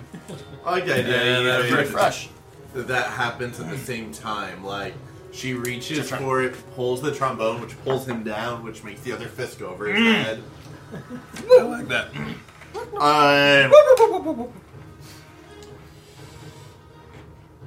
As a perfectionist, Sir Tourmaline really believes in contracts. And he goes through his bag and pulls out a contract of surrender. And because he knows the Kitsune will not understand his voice, flies down in her face as his bomb ladies, and takes a little quill pen and the contract of surrender, and right in front of her face. And as a paladin is attempting to force her to surrender. Gotcha.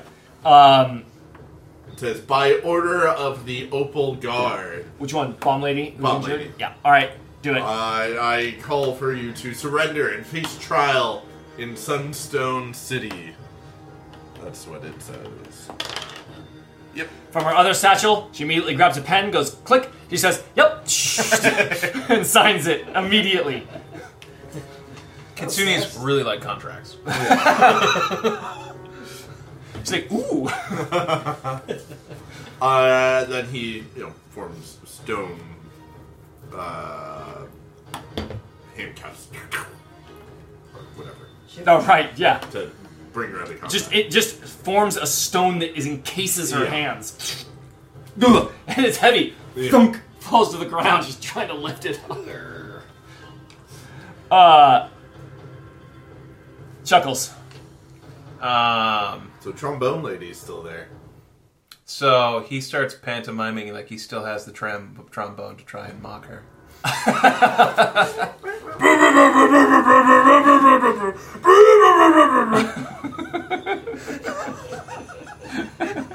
Okay, roll. He's trying to make a joke, which he finds ridiculous to heal himself. Oh, he's healing. Okay, gotcha. Yes. 6. Oh. 2. All right. Wow, just in the nick of time. So that one used and is then refreshed? I would think they get to refresh together. Yeah. Okay. Because they're going to come back. 1. Let's go that one and the bottom one. Let's see that coward. And the right always guy. Get coward back. All right, cool. So then they're all refreshed. Yeah. Sweet. All right. Hazabus. So Hazabus says he's been eyeing that trombone, and he's like, "That looks pretty valuable. I think I want it." So he yells, "Gus! Greedy Gus!" And so he wants to blow the trombone. So remember, if you combine it with the trait, it will not do extra damage. It will not. Yeah. That's right. Yeah. Okay. Gotcha. Okay, let's roll to merge. 2. Fail merge. That's okay. Trombone lady. You just do a little.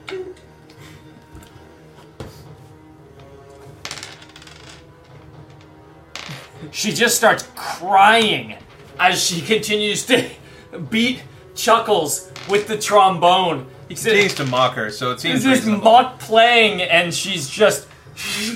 This takes a lifetime of practice. It's not. It's just a joke to him. So she's just trying to bludgeon him, and does one heart point. 1, 2, 3, 4. Oh. And that's their whole turn, so Sir Tourmaline. Sir Tourmaline flies up behind her and just making his stone gauntlet to a huge fist just in the back of the head, just boom. From his perspective, it's like a fighter jet going in and like punching a a small moon. Roll. That's effective. We'll see. Oh, that doesn't work! Ouch. But from her perspective, it's like a pebble bopped off the ground and went bonk. Well, I like they did like her spirit tail comes up and just bats him aside. Yeah, it's just moving around. She looks back, doesn't see anything, continues to fight. He says, "Hold strong, Chuckles." So, what did the bench in the church say after someone farted on it? Pew! As he fires the ray gun at the trombone lady. Rolling. Very nice. Five. Hits her right in the chest. And the funny bone. And just singes. Just creates a circle of like singed clothing and fur. And she's wide-eyed. Stops bludgeoning for just a moment. Hazabus. Hazabus yells, "Buckler shield!" And she just throws the shield at her. Like a frisbee. Yeah. Roll it. I'll let Captain America. That'll do damage, but she's got one left. Sir. I know, I want her to... Oh, she can't. There's no way she can do anything. She could take out Chuckles if she rolls a 6. He'll go to dying, and then he automatically succeeds when she gets taken out. Oh, that's true. Well, if it's no longer interesting, you can just call it there. Yeah. So she already had tears running down her face, and she gets hit with the shield, and she just collapses and looks at the trombone on the floor and said, "It didn't help! It didn't help!" And she just like hugs her trombone and just collapses on the ground crying. Nice. Just a crying wolf lady. It's okay, she's nice just lady. Crying. She stopped fighting. It's okay, nice lady. Sir Tourmaline says... she's gathering them. Yeah. Sir Tourmaline says, "It is no one's job but mine to take this ghost to justice, and none shall harm him in the meantime." And he puts a little sigil on the stone handcuffs that will eventually summon other janissaries to take her to Sunstone City as well, because he doesn't want to take her alone. I was wondering about that. Is she going to have to come with us? New character. We can have more Kitsune pals. Why not? No distractions. It has been a bit of a sausage fest, this adventure. Oh, ho, ho, I don't like changes to plans. I don't like changes to plans, Chuckles. Too many variables. Looking around, where to next? How do we get back on the road? You're in this giant forest, sugar-fueled, oversized forest. So we didn't bring any like giant flowers into play or anything like that. We really didn't. So this giant oversized waterfall came into play a bit. That's true. Yeah, for sure. Oversized forest, and you hear in the distance the sounds of soldiers marching, people saying, "Off with their heads!" And it says, "Find the gun shop thieves!" And you hear the wings of, like, giant bumblebees, like, flying around looking. Like, they are on the hunt, and they are still close on your tails. And so traveling a bit away from the noise, you see there's a village. Oh, okay. There's a village at the edge of the forest, and it's a what sort of village is this? It's a village of harpies. Oh, it's a harpy village. Will you read about them? Are they harpies, large harpies as well? Harpies. Did they give us winged, a ride? Well, they are not like it's immediate. Well, you just see a harpy village in the distance. There can be non-story combat things. What do? You see this village in the distance. Yeah, does Chuckles recommend that? I mean, we could use a lift. Ho ho ho! That may not be a terrible idea. Let's see if we can persuade them. Are they nice? I don't know. What can it hurt? Actually, they'll only peck our eyes out. As a fairy, I am knowledgeable. And I especially enjoy studying other races. Can I try to know something about these harpies? Absolutely, yeah. So play your card, roll your thing. No. I think it would be better if I knew something false about these harpies. Yeah, you know that, fellow winged creatures, they will agree to anything if offered milk. They respect shows of intelligence. You come in, you show that you are not you're not a dummy, and that is really what they want. They will work with those. This is false, but that they will work with those that come in and give like sort of a strong show of like I'm smarter than you. Is a sign of like great respect to Harvey. So Tourmaline relates this, and he says, "Perhaps, Bard, you can recite some epic poetry amongst their people to show them the class of our intelligence and impress them." Wait, why did I type? That sounds like a great idea. Why is that? Does he have stage fright? I don't know. I don't think so. He's a clown. He wouldn't have stage fright.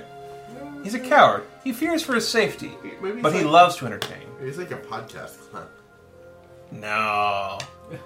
Podcast clown. No, he's better in person. You're a real podcast clown, you know that? You've got a face great for podcasts. Alright, I lead them into the village square. Alright.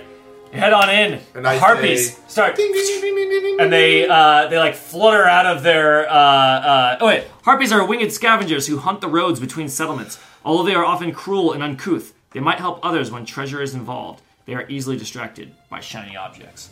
So you ding, ding, ding, and they all like come out and they're like, like look like scavengers. You know, they look like what are those birds? Vultures. Yeah, they all have like the posture that like bony like hunched over posture of vultures, as they hop up on the like edges of the like little thatch buildings and come out, and one of them like walks out to the town square and they say, "Strangers." So Chuckles immediately starts going into reciting some epic poem of the great deeds of ourselves. And how we are so great and awesome and wonderful and intelligent. But with every arrival of a new harpy, he starts like choking up and getting more and more nervous. And as they start gathering around with their massive talons and their overwhelming numbers, he just starts getting quieter and more choked up and like repeating himself over and over again. And starts like coughing and sneezing uncontrollably. And so that was his coward role. Because he is... I love that. And so as they say this, and it's sort of like stopping you guys from doing anything immediately, more harpies come in. One of them says, "I think those are the ones." And another one says, "The wanted ones." Says, "The queen of spiders is hunting for a thief. I heard in the wind. And the roads told me." And another one says, "If we turn them in, it could be worth treasure." And they say, "Yes, yes." We are noble souls of reading. Oh, what's Hazabus doing? Did you say treasure? I'd be willing to sell you this trombone that we found earlier. It's a kitsune trombone. I'll sell it to you for a good price. What are you? What are you bringing into play? My greedy. So you're gonna fail it. My fail. Yeah. Because greedy is using to. Oh, was that what? Yeah. When you play a trait, it's a liability. So it's like a loss. You don't have to play that if you don't want. I'll do it. As long as you're gonna play it. Yeah. So bring it into how is it not working out for you? I give them my starting price is way too high. 100,000 gold pieces. How does that sound? Says the harpies are looking around, going.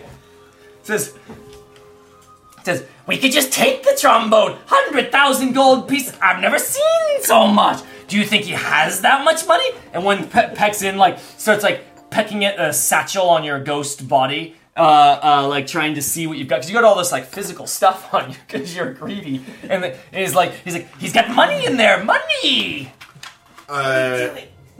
Sir Tourmaline says, "This is not the plan.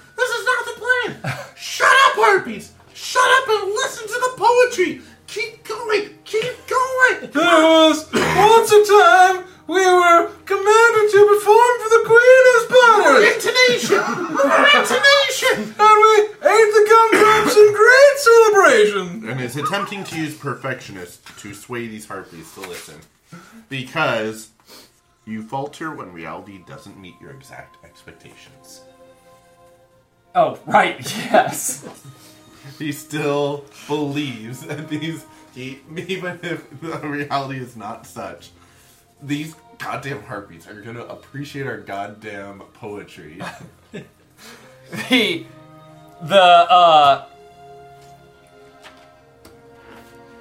So it seems like at this point we failed completely. Oh, yeah, absolutely. That was a full round of all failures. So what happens as a result? What horrible thing occurs as a result of our complete and utter failure to impress these harpies? I mean, they outnumber you. There are a gazillion of them. There are a gazillion of them here, and... Are we taken captive? And so they take you captive. Like, they just start moving in more and more, and one of the harpies says, a ghost! And they, the harpies, like, they've got stashes of stuff, and one of them, like, brings out a, what would it be? Iron like chains? They wouldn't have iron. Bunches of salt? Something that does harm. Just something that they can interact with them with. Yeah, it's like a salted rope. It's a salted rope, and they just like tie it around him from the ocean. I need a salt. And they put Chuckles and Chuckles in a cage, a little like thatched cage, and they put Sir Tourmaline in a in the salt. The little salt dish that they used the salt to salt the rope is now empty, and they just put Sir Tourmaline in it. It's a little glass salt shaker, and they take off flying like a whole flock of them, and head off towards the Spider Queen. All of them? Yes, because. They're not generous creatures, and every single month, one of them wants an even cut of the profit. I am beginning to think my plan may have been flawed. But honestly, Chuckles, I think you bear a lot of responsibility here. Have they put me like in a cage, sort of a thing? Yeah, it's like a thatched cage that they're carrying. He turns into an eel and like squiggles out through the bars. Yes, roll it. 4. All right, you you slither out and slip down, and you're in free fall. That's and so weird. One of the harpies notices you. Only one does. And knowing the harpies, like, he's like, I can get them all by myself, and I can claim an entire reward for a third of them. So one of the harpies is dashing down, and you guys, you're there flying way high. You're in free fall. You've got the opening move here. So what are you doing? This harpy is coming down to attack you. I did not realize that we were in the air. I thought they were left in the town. I thought left us behind. No, they're flying you. They're carrying the cage. They're carrying the cage. I like that even more now. I'm not here for you. So this harpy is coming down to get you, talons bared. What are you doing? You're like, oh, what? He's like, ho, I didn't plan this well. Ho. And he casts a bunch of like flowers and vines between himself and the harpy, and like ties himself to like its legs. Yes. It'll be a story point attack there. How much? 5. A 5. All right, it's 1 story point. It starts to get wrapped up a little bit, and then it, like, sort of claws in. Are you still in eel form? Yes. It claws in at the slippery eel, or attempts to, dealing one heart point damage to you. No worry, gun. And now it's your turn. Still me? Anybody else? No, you're the only one. Like, this is just you and this harpy. Okay. Let's see, lighthearted jokesters. What could I possibly do? I did not think this through clearly. Coward's move. Yeah, I guess that's true. I was like, oh, I can get out of here, and like, oh, I'm in the sky. You got him on the roof. Take him out. Hey, tell you what, just carry me for a while, and let's go down and have some fun somewhere. I know, lots of great jokes. Ho, ho, ho, ho, ho. What is he trying to do? I don't know. So you persuade him to, like, by being a bard or a clap.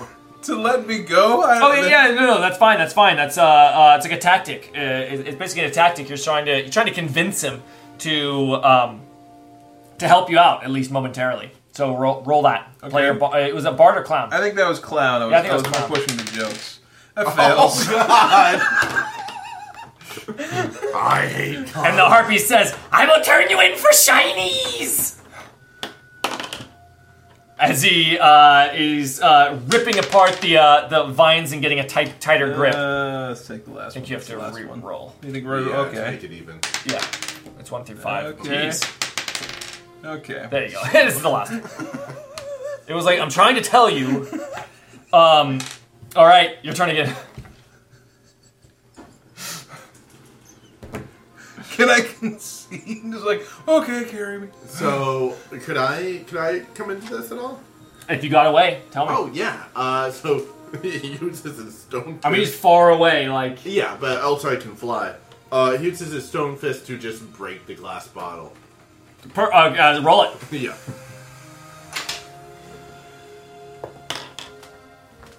Does that succeed? You succeed, yeah. It means you barely succeed. Is it two through four? So yeah. Cracks it, kind of tumbles in the air for a bit, and then quickly flies over to this other harpy. All right, Chuckles, you see that Sir Tourmaline is flying towards you. Sir Tourmaline says, "Keep it bound, keep it bound." Are you still in eel form? Yes. I love it. Well, he's being carried. He turns into a man who's going to drop to his death. It's true. You want to be as light as possible. Alright, you got bard and you got coward. I think we're going to play the coward cards like, okay, you got me. just carry me to safety. Don't drop me, please. Please don't drop me. Just, everything's fine now. You got me. You win. Ha ha ha ha ha. The harpy... The harpy squeezes the talons tighter and says, "I heard there's no difference between being delivered dead or alive." That's not true. That's not true at all. That is not true. She said specifically alive. That is not true. There's no reward for dead clowns. As she continues to squeeze in. One more heart point. You two. You're Sir Tourmaline, you go quarter. Yeah. So Sir Tourmaline wants to land on this harpy's neck and basically hold a magma ball by its eye while holding some of its hair and, like, basically trying to guide it. So basically communicating, like, go where I'm guiding you or I am going to shoot this magma shot through your head. All right. And says in a very intimidating voice, ding, ding, ding, ding, ding, ding, because it's not an ally. Roll it. Oh God! That's power. All right. The harpy like slows down a bit and gets a little bit more even flight, but you can definitely tell the harpy's like still flying towards the spider. Like he's like intimidated a bit, but these harpies are really driven by the promise of treasure, and this is like a big reward. Chuckles, are you doing anything? Oh yeah. Can you reasonably escape? I guess I feel like you're a ghost wrapped up in salty rope. Bound by salt. But you're also a rogue. That's true. And you got your gusts and your bubbles and your bubblers. Yeah, untying knots. That's roguey actions. Okay. Oops. Well, how's that? Yeah, I mean, use rope. That's a classic rogue skill. You're a ghost. Not like you're gonna die if you drop. Well, I guess salt is like dirty. It's like not harmed by gravity. That's true. I guess I'm just not. I'm trying not to. I'm trying not to lock. Yeah. Well, no, I'm trying to like not be locked up by my preconceptions about what salt does for like ghosts. Like, you can do. This is very open ended here. Yeah, but you are a rogue. Okay, so I Hazabus like kind of shimmies until his ghost body is not like touching the salt. It's an artisanal rope because it's covered in sea salt. But then he does it, and then he casts Gust. Ooh. And then the rope just goes right off of. Alright, so using Gust or Rogue? Oh, actually, no, I should just use Rogue. Well, I'll combine them. You don't have to. I just want to. You can describe it without that. The thing is, if you don't roll a 5 or a 6, then nothing happens. Yeah, don't screw yourself up. Yeah, because it's just an overcome. That's true, you are able to use gusts. Yeah, it's just part of what you can do. You can narratively bring it in. Okay. I blow the rope off myself with gusts. All right. Let's see. Or D. 2. You do. All right. Oh, I still have Harpy up there. Gust. No one wants to be able to see Kevin anyway. You use Gust and yeah. Oh, what'd you get? You got 2? Oh, just barely. And slip out. No one said harpies are known for their brains. And they are still just like flying along. One of them's holding a shattered glass salt shaker. And another one holding an empty cage, and then one's holding like this lasso, but the ghost didn't really have any weight anyway, so it's like didn't actually notice. And right, the weight of the buckler is your entire mass. I was supporting the buckler, so it felt like nothing. And you, you like slip out into free fall. Chuckles. He's going to attempt to seduce the harpy. Oh, has anyone told you what beautiful eyes you have? You and me could have a wonderful life together, don't you think? Evil's not the only form I take. I'm a successful ghoster, bard, you know. A lifetime with me would be surely more than whatever treasures the Spider Queen could offer you. Women regularly rate humor as a most attractive character.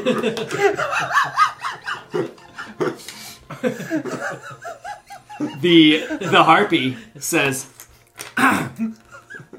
looking at the magma ball next to him, Chuckles the clown. Like, I was trying to see if I forgot the gun to that. Actually, you probably couldn't even see it. He's like way beneath the harpy flying. He's really small. He doesn't know what's going on. He doesn't even know that his friend Sir Tourmaline is there. The harpy says, "Yes, yes," and comes and lands down in the. Let's get another new landscape, another new environment, crazy fairy environment. Oh my God. If we left the forest, then yeah, you were heading back to the Spider Queen's area. What's between the forest and Spider Queen? Spires. Okay, like a sort of deserty Badlands, yeah. like the Thousand Needles. The Thousand Needles. That's what I was thinking. There you go. What is this? It's the Zone of World of Warcraft. Yeah, although it's flooded now with the recent expansions. Oh, I totally forgot. Yeah, that's right. Okay, like the Thousand Needles for the cool OG WoW players. So just a big Badlands area, and it takes you all the way down to the bottom area, like the actual bed of the of this big Badland area with all these like massive spiring plateaus. And then we just see the ghost go. And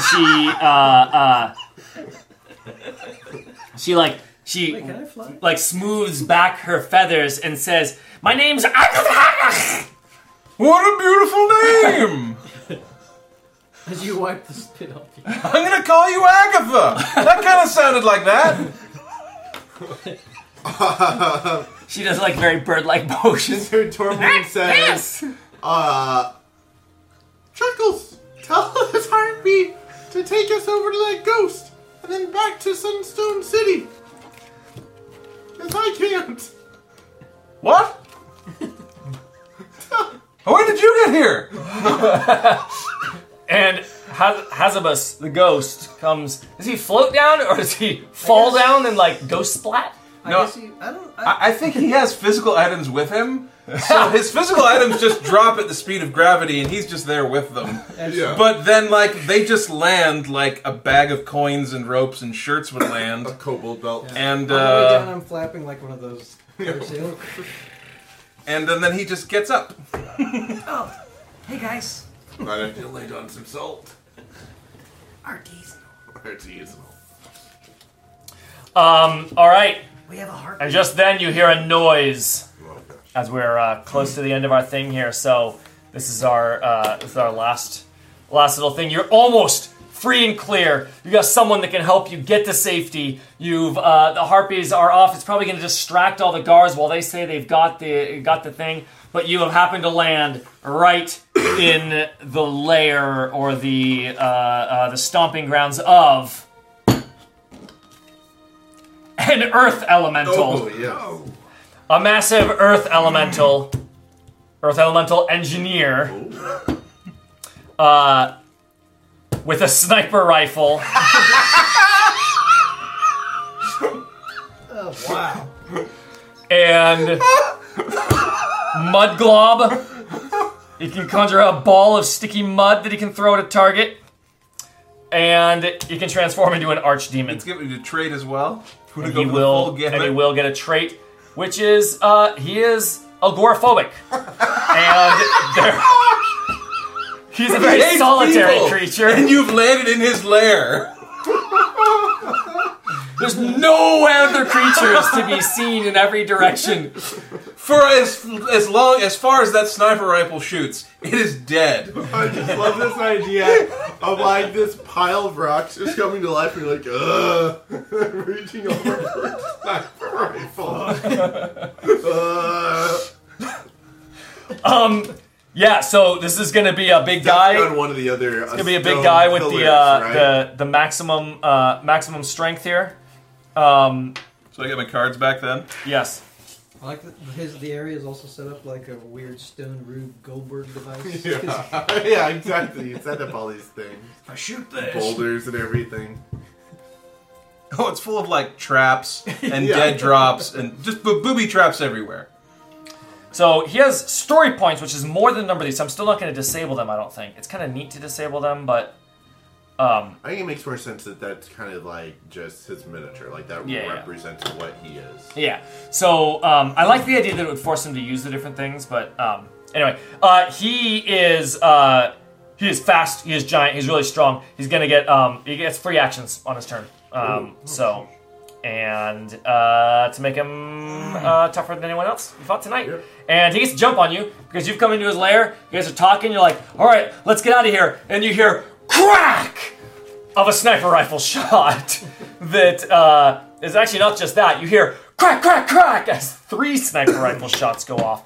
2 on Chuckles the Clown and 1 striking at Hazabus, striking at his buckler.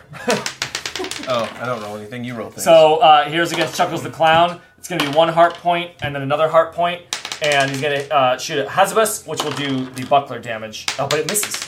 Or it strikes the buckler, and the buckler does its job. Do we get refreshed from... this is a new combat. You don't get... you never get refreshed automatically. You do get to refresh because you only have your class.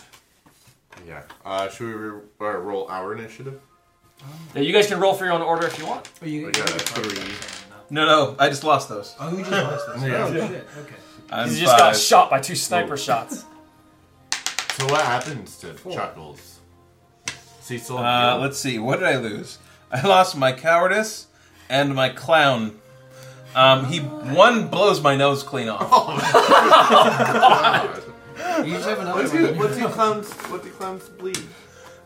It sprinkles. Yeah. Sprinkles. And glitter. All over the ground.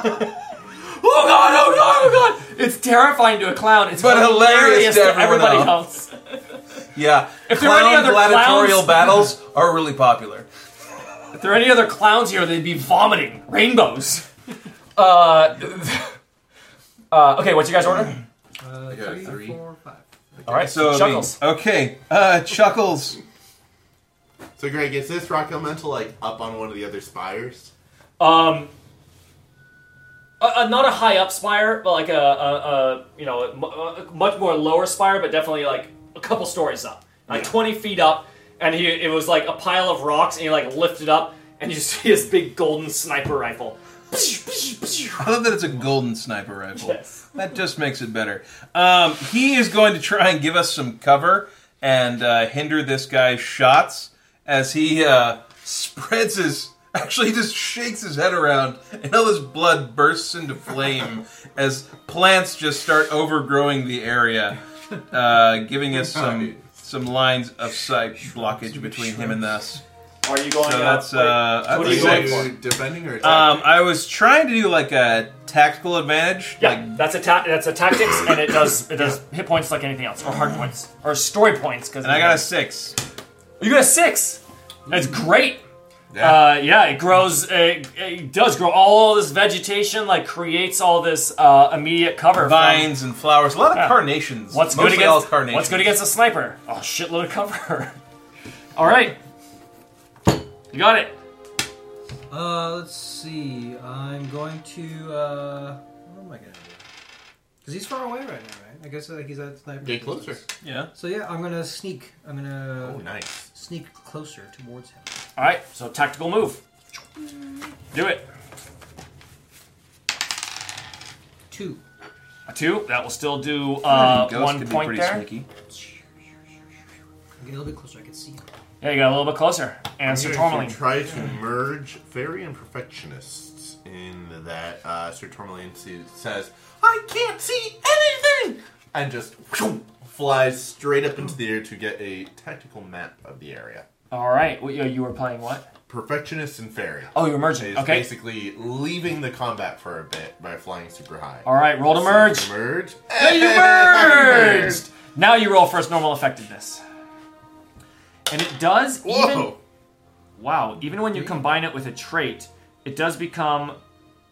It becomes a slightly more effective than a normal roll. But it's 2 story points on a 6. Yeah.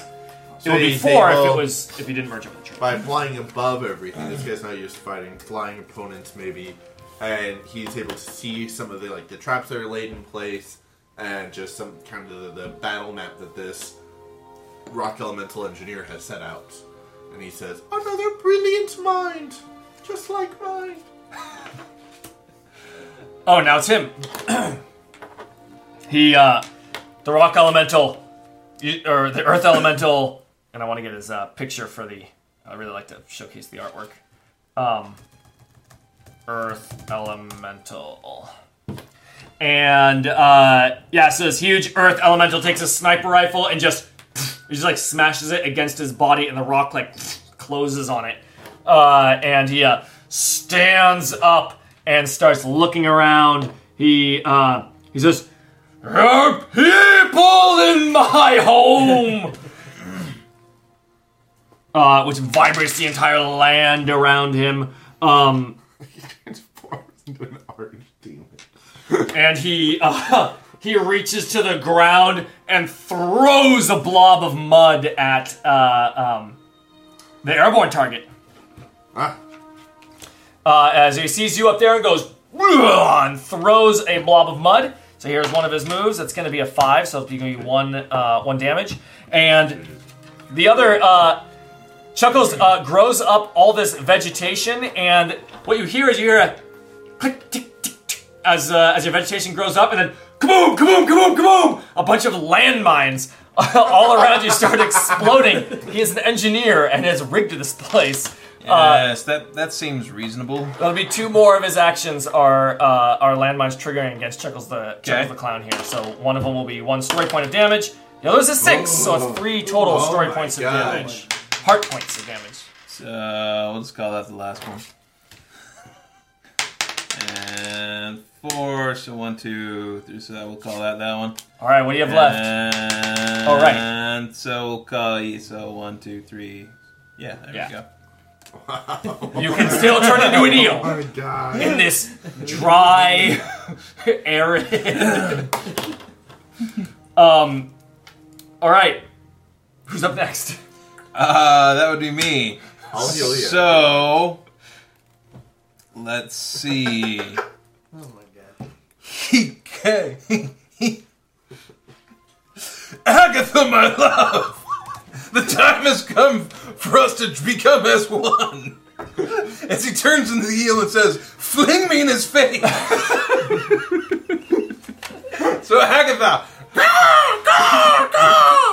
like goes and flings me and an eel in his face, and I shock him. Yes. Roll it. Can he be hurt by electricity? Six. Jesus. Sounds like a wet fish at first.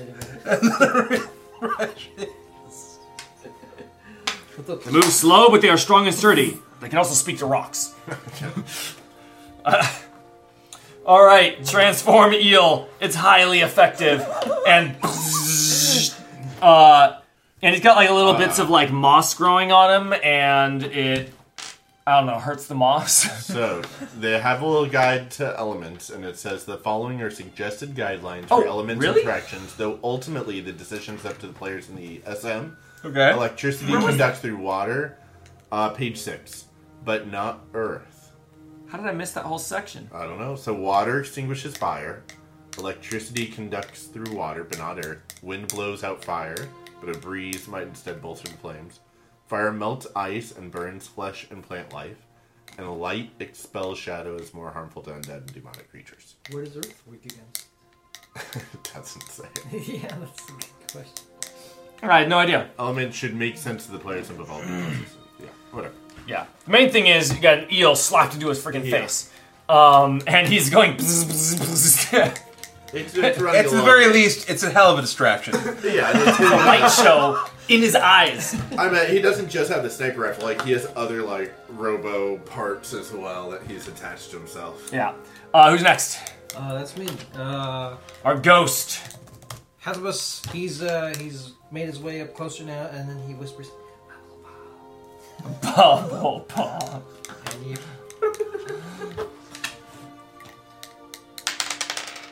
Four. All right. The bubbles burst forth, and then they're kind of like making him a little soggy. his outer crust soggy. So. Make him slippery. And you got a 4, so it'll deal 1 story point. And then Sir Tourmaline. Sir Tourmaline from up above is seeing all this and takes out some small gemstones and prays to the gods of the Opal Guard and tosses them into the air, and they fly out and turn insubstantial as they fly down. He's trying to heal Chuckles the Clown with his prayers to the gods. Protect this brave warrior. If you had rolled a 1, I would have said, the god sends your doubt. This brave warrior? Get a heal here. Alright, let's see what we got. That was what could it be? My script is not working. What could it be? I think I get this one. Oh, that was Humber Cowardice. What'd you get? Flame. Your Floral Flame. Alright. And back to Mr. Earth Elemental.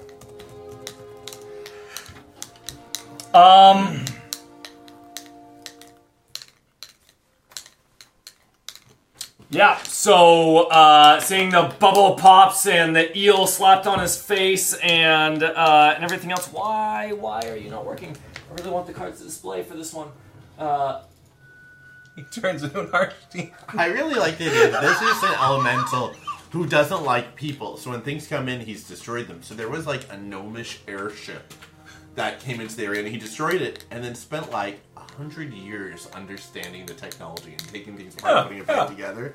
And then he also shot, like, a necromancer and just, like, found his spellbook. He's like, yeah, I can learn this. The Earth Elemental slowly lifts up, and then you see his body change as massive, dark, purple, sinewy wings sprout forward, and his eyes start glowing red, and his whole body transforms into the slick, almost bat-like form of a massive archdemon. He takes one flap, whoosh, into the air as the eel slaps to the ground.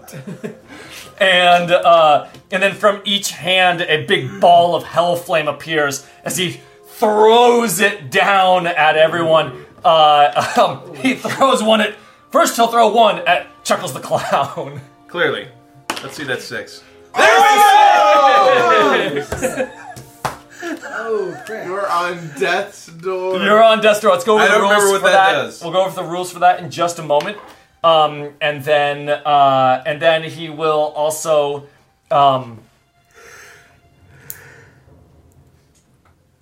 The ghost got up close to him and bubble popped him, and you were in the air doing praying to the ghost. Yeah, he's got hellfire now. That can hurt a ghost. Yeah. So he's going to unload his other 2 shots on the ghost here. That's 1 heart point, and the other one is 2 heart points. So it's 3 total heart points. 2.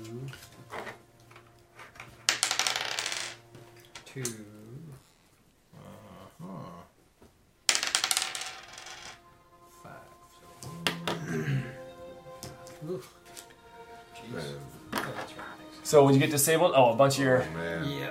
All right. And those are his 3 actions. It's no longer an earth elemental, but a massive archdemon up in the air throwing hellfire down. What a twist. This is not good. I don't like people.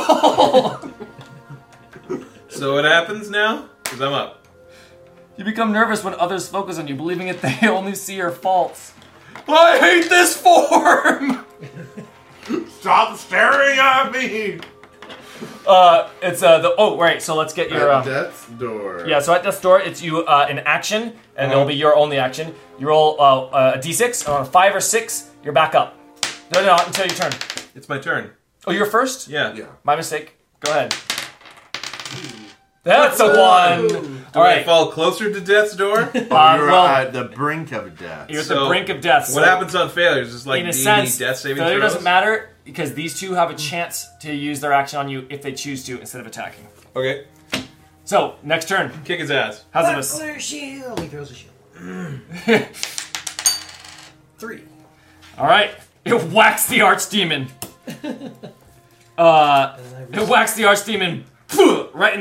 Right in the head.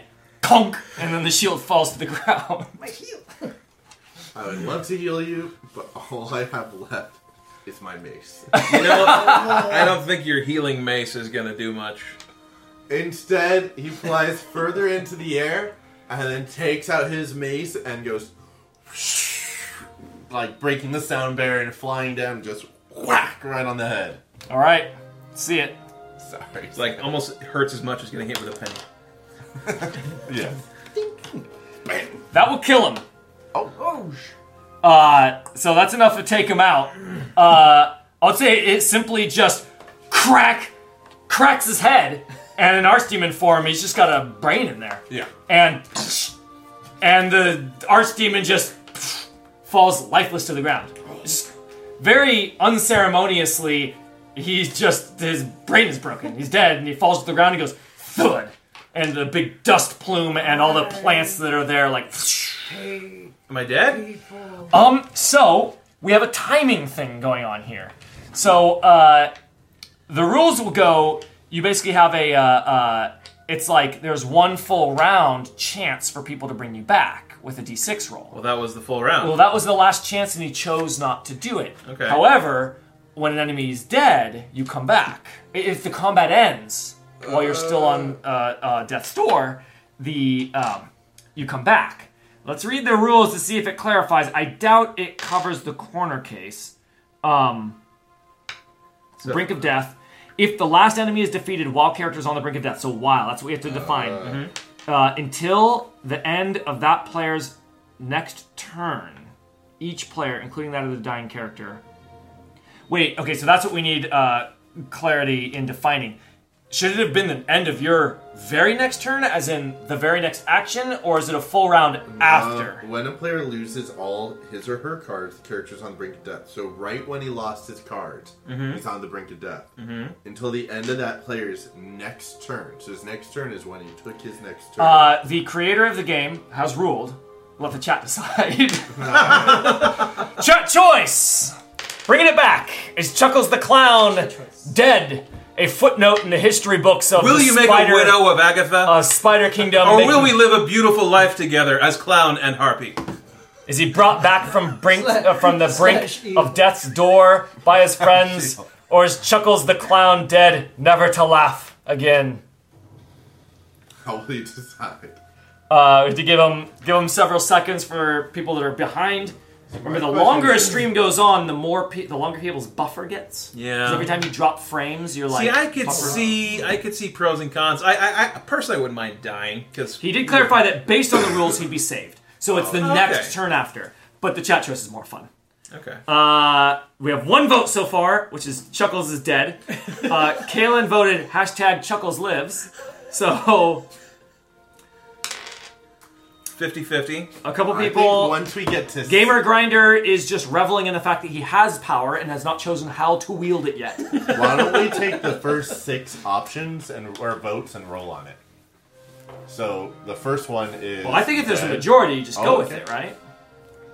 Yeah. And I kind of like. Are we going to give a time limit? First number of votes. Okay. There's another vote for Kill the Clown. Another vote for Long Live Chuckles. Another vote for Lives. I'm feeling pretty split here. It's very split. Yeah. If there's one more vote for Death and it's even down the middle, we'll do the die roll. Suspense is killing me. We need one more vote. Gamer Grinder, who is reveling in his power, has not actually cast his vote yet. Gamer Grinder could be the deciding factor here. There's a die vote. Oh boy. And it's not a repeat. That is exactly even. So did you record the order that came in? So it was dead, live, die. Right, so let's have those be the results. Sam, you want to roll it? Oh no, this ran out of power. I lost chat. Alright, here we go. So you have 1 through 6? Yep. So whichever one I land on, that's the result? Yep. Because we were split down the middle. 6 is die. Ah! So you were in eel form. I was in eel form. Back to a clown when you die? He turns back to he just a dead eel? No, I think he stays a dead eel. And Agatha, just like the archdemon is a dead archdemon, like not changing back. It's just a brain crack. He's a dead eel, and he's flopped a little bit, and he goes still. And Agatha picks him up. And just starts eating him. Back in the cage. Harpies are never one to waste a resource. We will be one. Back in the cage, is there a balloon version of him in the cage? Absolutely. There's a clown-sized balloon. So when the party eventually arrives to the queen, they're going to have some empty ropes, a shattered jar, and a cage with a clown balloon in it. I don't know the difference. I think if the spider queen is very sensitive, she may just kill all of them out of spite and anger. I like the idea that they think, like, oh, that's just one of his forms. So they go, at least we got the clown. We have the clown. They just go, pop! Do clowns pop when they die? I don't know. There's a lot of weird biology in our land. I'll be honest. Where's the gum? Hazabus and Sir Tourmaline. Sir Tourmaline is like scares away the harpy and tries to take whatever remains are there. Get out of here! But of course, all the harpy hears is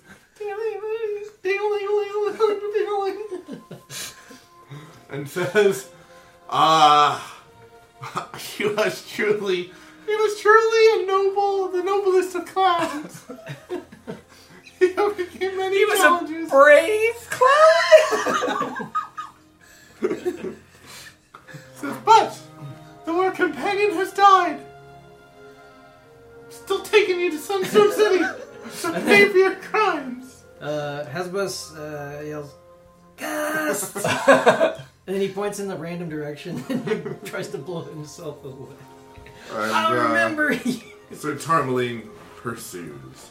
The end. So that is our little side story in the Never-Never. That is canon in our that happened. God. Who knows? Maybe the story of Chuckles the Clown or Hazabus the Ghost or Sir Tourmaline the Fairy will. Or like the gumdrops may prove pivotal once again. Once again. I like the idea in San Francisco, Chuckles the Clown suddenly goes. Or Chuckles the Tramp. Or Chuckles the Tramp, so he goes like. Oh, what was that? Like, I just had a heart murmur. Thank you, everybody, for watching tonight. I wanted to... the game we played tonight was called Tales of Arcana. It is a... Arcana. I'm sorry. Tales of Arcana. And it is a really awesome little rules light role-playing card game, as you saw. It's got 200 cards of all these different armaments and classes and races and abilities. And now that I've actually played it, I can say it is really awesome way to, especially if you're, like, we do pretty heavy, relatively dark role-playing. Like, we take the story very seriously. This is a really, really fun way to take a cool break from that and tell a much more lighthearted thing. There's a lot of tongue-in-cheek in the classes and races, and we didn't even get the wackiest ones. There's Toons. Like, Clown is hilarious, but they're like Toon, which is literally a character made of animated ink, whose weakness is water, because it washes away the ink. I do want to point out that you can buy Tales of Arcana directly from the creator. This was a Kickstarter project with there were about 300 backers, so right now there are very, very few people in the world that have this game. If you'd like to buy it, there's an email address, or you can email Tales of Arcana RPG on Twitch, or you can message him on Twitch. There's the links are all below the video, and he will give you a quote to ship to your area. It is all very much like a one-man operation right now, and he ships them out by hand, but I've got it in hand. And I can tell you that it is it is awesome. Such a small... If it's really that small of a production value, the quality of everything is really, really good. I like that the cards, really cool. They feel like... I don't know if they're U.S. Playing Card Company cards, but they feel high quality. Yeah, and the artwork is... I backed a lot of Kickstarters, and it's obvious when you can see that there's like cheaper ways to print cards and more expensive ways to print cards. Yeah, they've got the nice rounded corners, They were nice to play with. They shuffled really easily. I don't think they're U.S. Playing Card Company, but they're very close in quality, and I like it. So it's a nice build quality, good humor in it, a nice light thing, and really cool that like we were able to just slot it into our campaign world, which was neat. And he said that was one reason of sort of making it a fairly open-ended thing is that you can do that. So yeah, if you wanted to go more serious, you could pull out some of the more wacky races or armaments or something like that, and make it more straight up, or take out all the normal ones and make it all wacky. I was thinking about that. Prune the cards. You can prune it, be like, get rid of the elves and humans and blah, blah, blah, and just leave it with the... We can also do an actual, like, tale from the Never-Never that will impact our campaign by building purposeful races, or, again, saying, hey, there's something happening that your characters don't know about in the Never-Never, and it has to do with, you know, like, minotaurs and this and this. Yeah. And we're going to play through that for a session, and then whatever happens, it's going to cause some chaos in San Francisco. I also see no reason that you couldn't play this in a more serious light if you chose to. Yeah. Yeah. There's some outright silly things like the clowns, but it's got all the building blocks of regular medieval fantasy as well in there. Yeah. Certainly... And plus, really heavy, dark humor with really wacky characters is always kind of funny, as illustrated by Who Framed Roger Rabbit. Yep, true. So, thank you again to... Melting Cartoons. It was intense. What's the guy's name? I can't remember. His name, it's Matt... Oh my god, I'm going to butcher his last name. Forhorglingrad. I'm going to guess Nickel. Well, Nickel? There's definitely some silent letters in there. He can correct us. Wow, it's K-N-I-C-L. Oh, wow. K-N... Nickel, it has to be Nickel. My guess is Nickel. But he was in chat today. He gave some rules clarifications, which was handy for us. But he also was very, very nice in helping us get this set up as well. He, I bought this game. It's not like we were paid to advertise it here. I backed it because I loved it when I saw it on Kickstarter, because I like to back a lot of RPG Kickstarters. And he sent me like the logo that we used on the stream, and he got the final version of the print and play PDF, which was handy. So I was able to create my script to load all of the cards. Oh, cool. So that was very handy. So he's awesome, dude. Really cool game. Really neat. It'll definitely be in my repertoire of nice little side one-shot things we can do. I thought that was fun. Also, I was really impressed with the mechanics for being a really light, rules light, but still mechanically interesting. Having to turn over the cards and it forcing you to use things that you may not want to use in that moment seemed. Well, I wasn't doing that personally. But. No, I like the way the narrative works. Having too many choices can sometimes make you freeze. But like, I have two things I could do, and you have to pick one, and you have to do something with it, and eventually that gets the juices flowing. Yeah, I thought that was particularly cool. You see a lot of indie like RPG stuff where they try to like. A lot of people go too heavy on the rules, mm-hmm. or you know they've played a lot of D&D, so they try to make it like D&D. I like that this was clearly like thought to be how do you make a card game into it? Using the cards for the heart points was really nice because it's not another token or piece. You guys didn't need a single piece of paper. There was no need. Yeah. I only did just for the circles, just for the number of story points. That was literally it. Yeah. So really cool for that as well. Yeah. And I loved building like the final boss. Just drawing him out. Also, what an amazing Earth Elemental with a sniper rifle and mudslide. And he's an engineer. And I'm like, of course he's going to have like a bunch of traps set up. And the agoraphobia trait. That was perfect. That was why he was all alone. Oh, I just loved it. That was very, very fun. Very cool. And he shipped the Kickstarter on time. That's a rarity.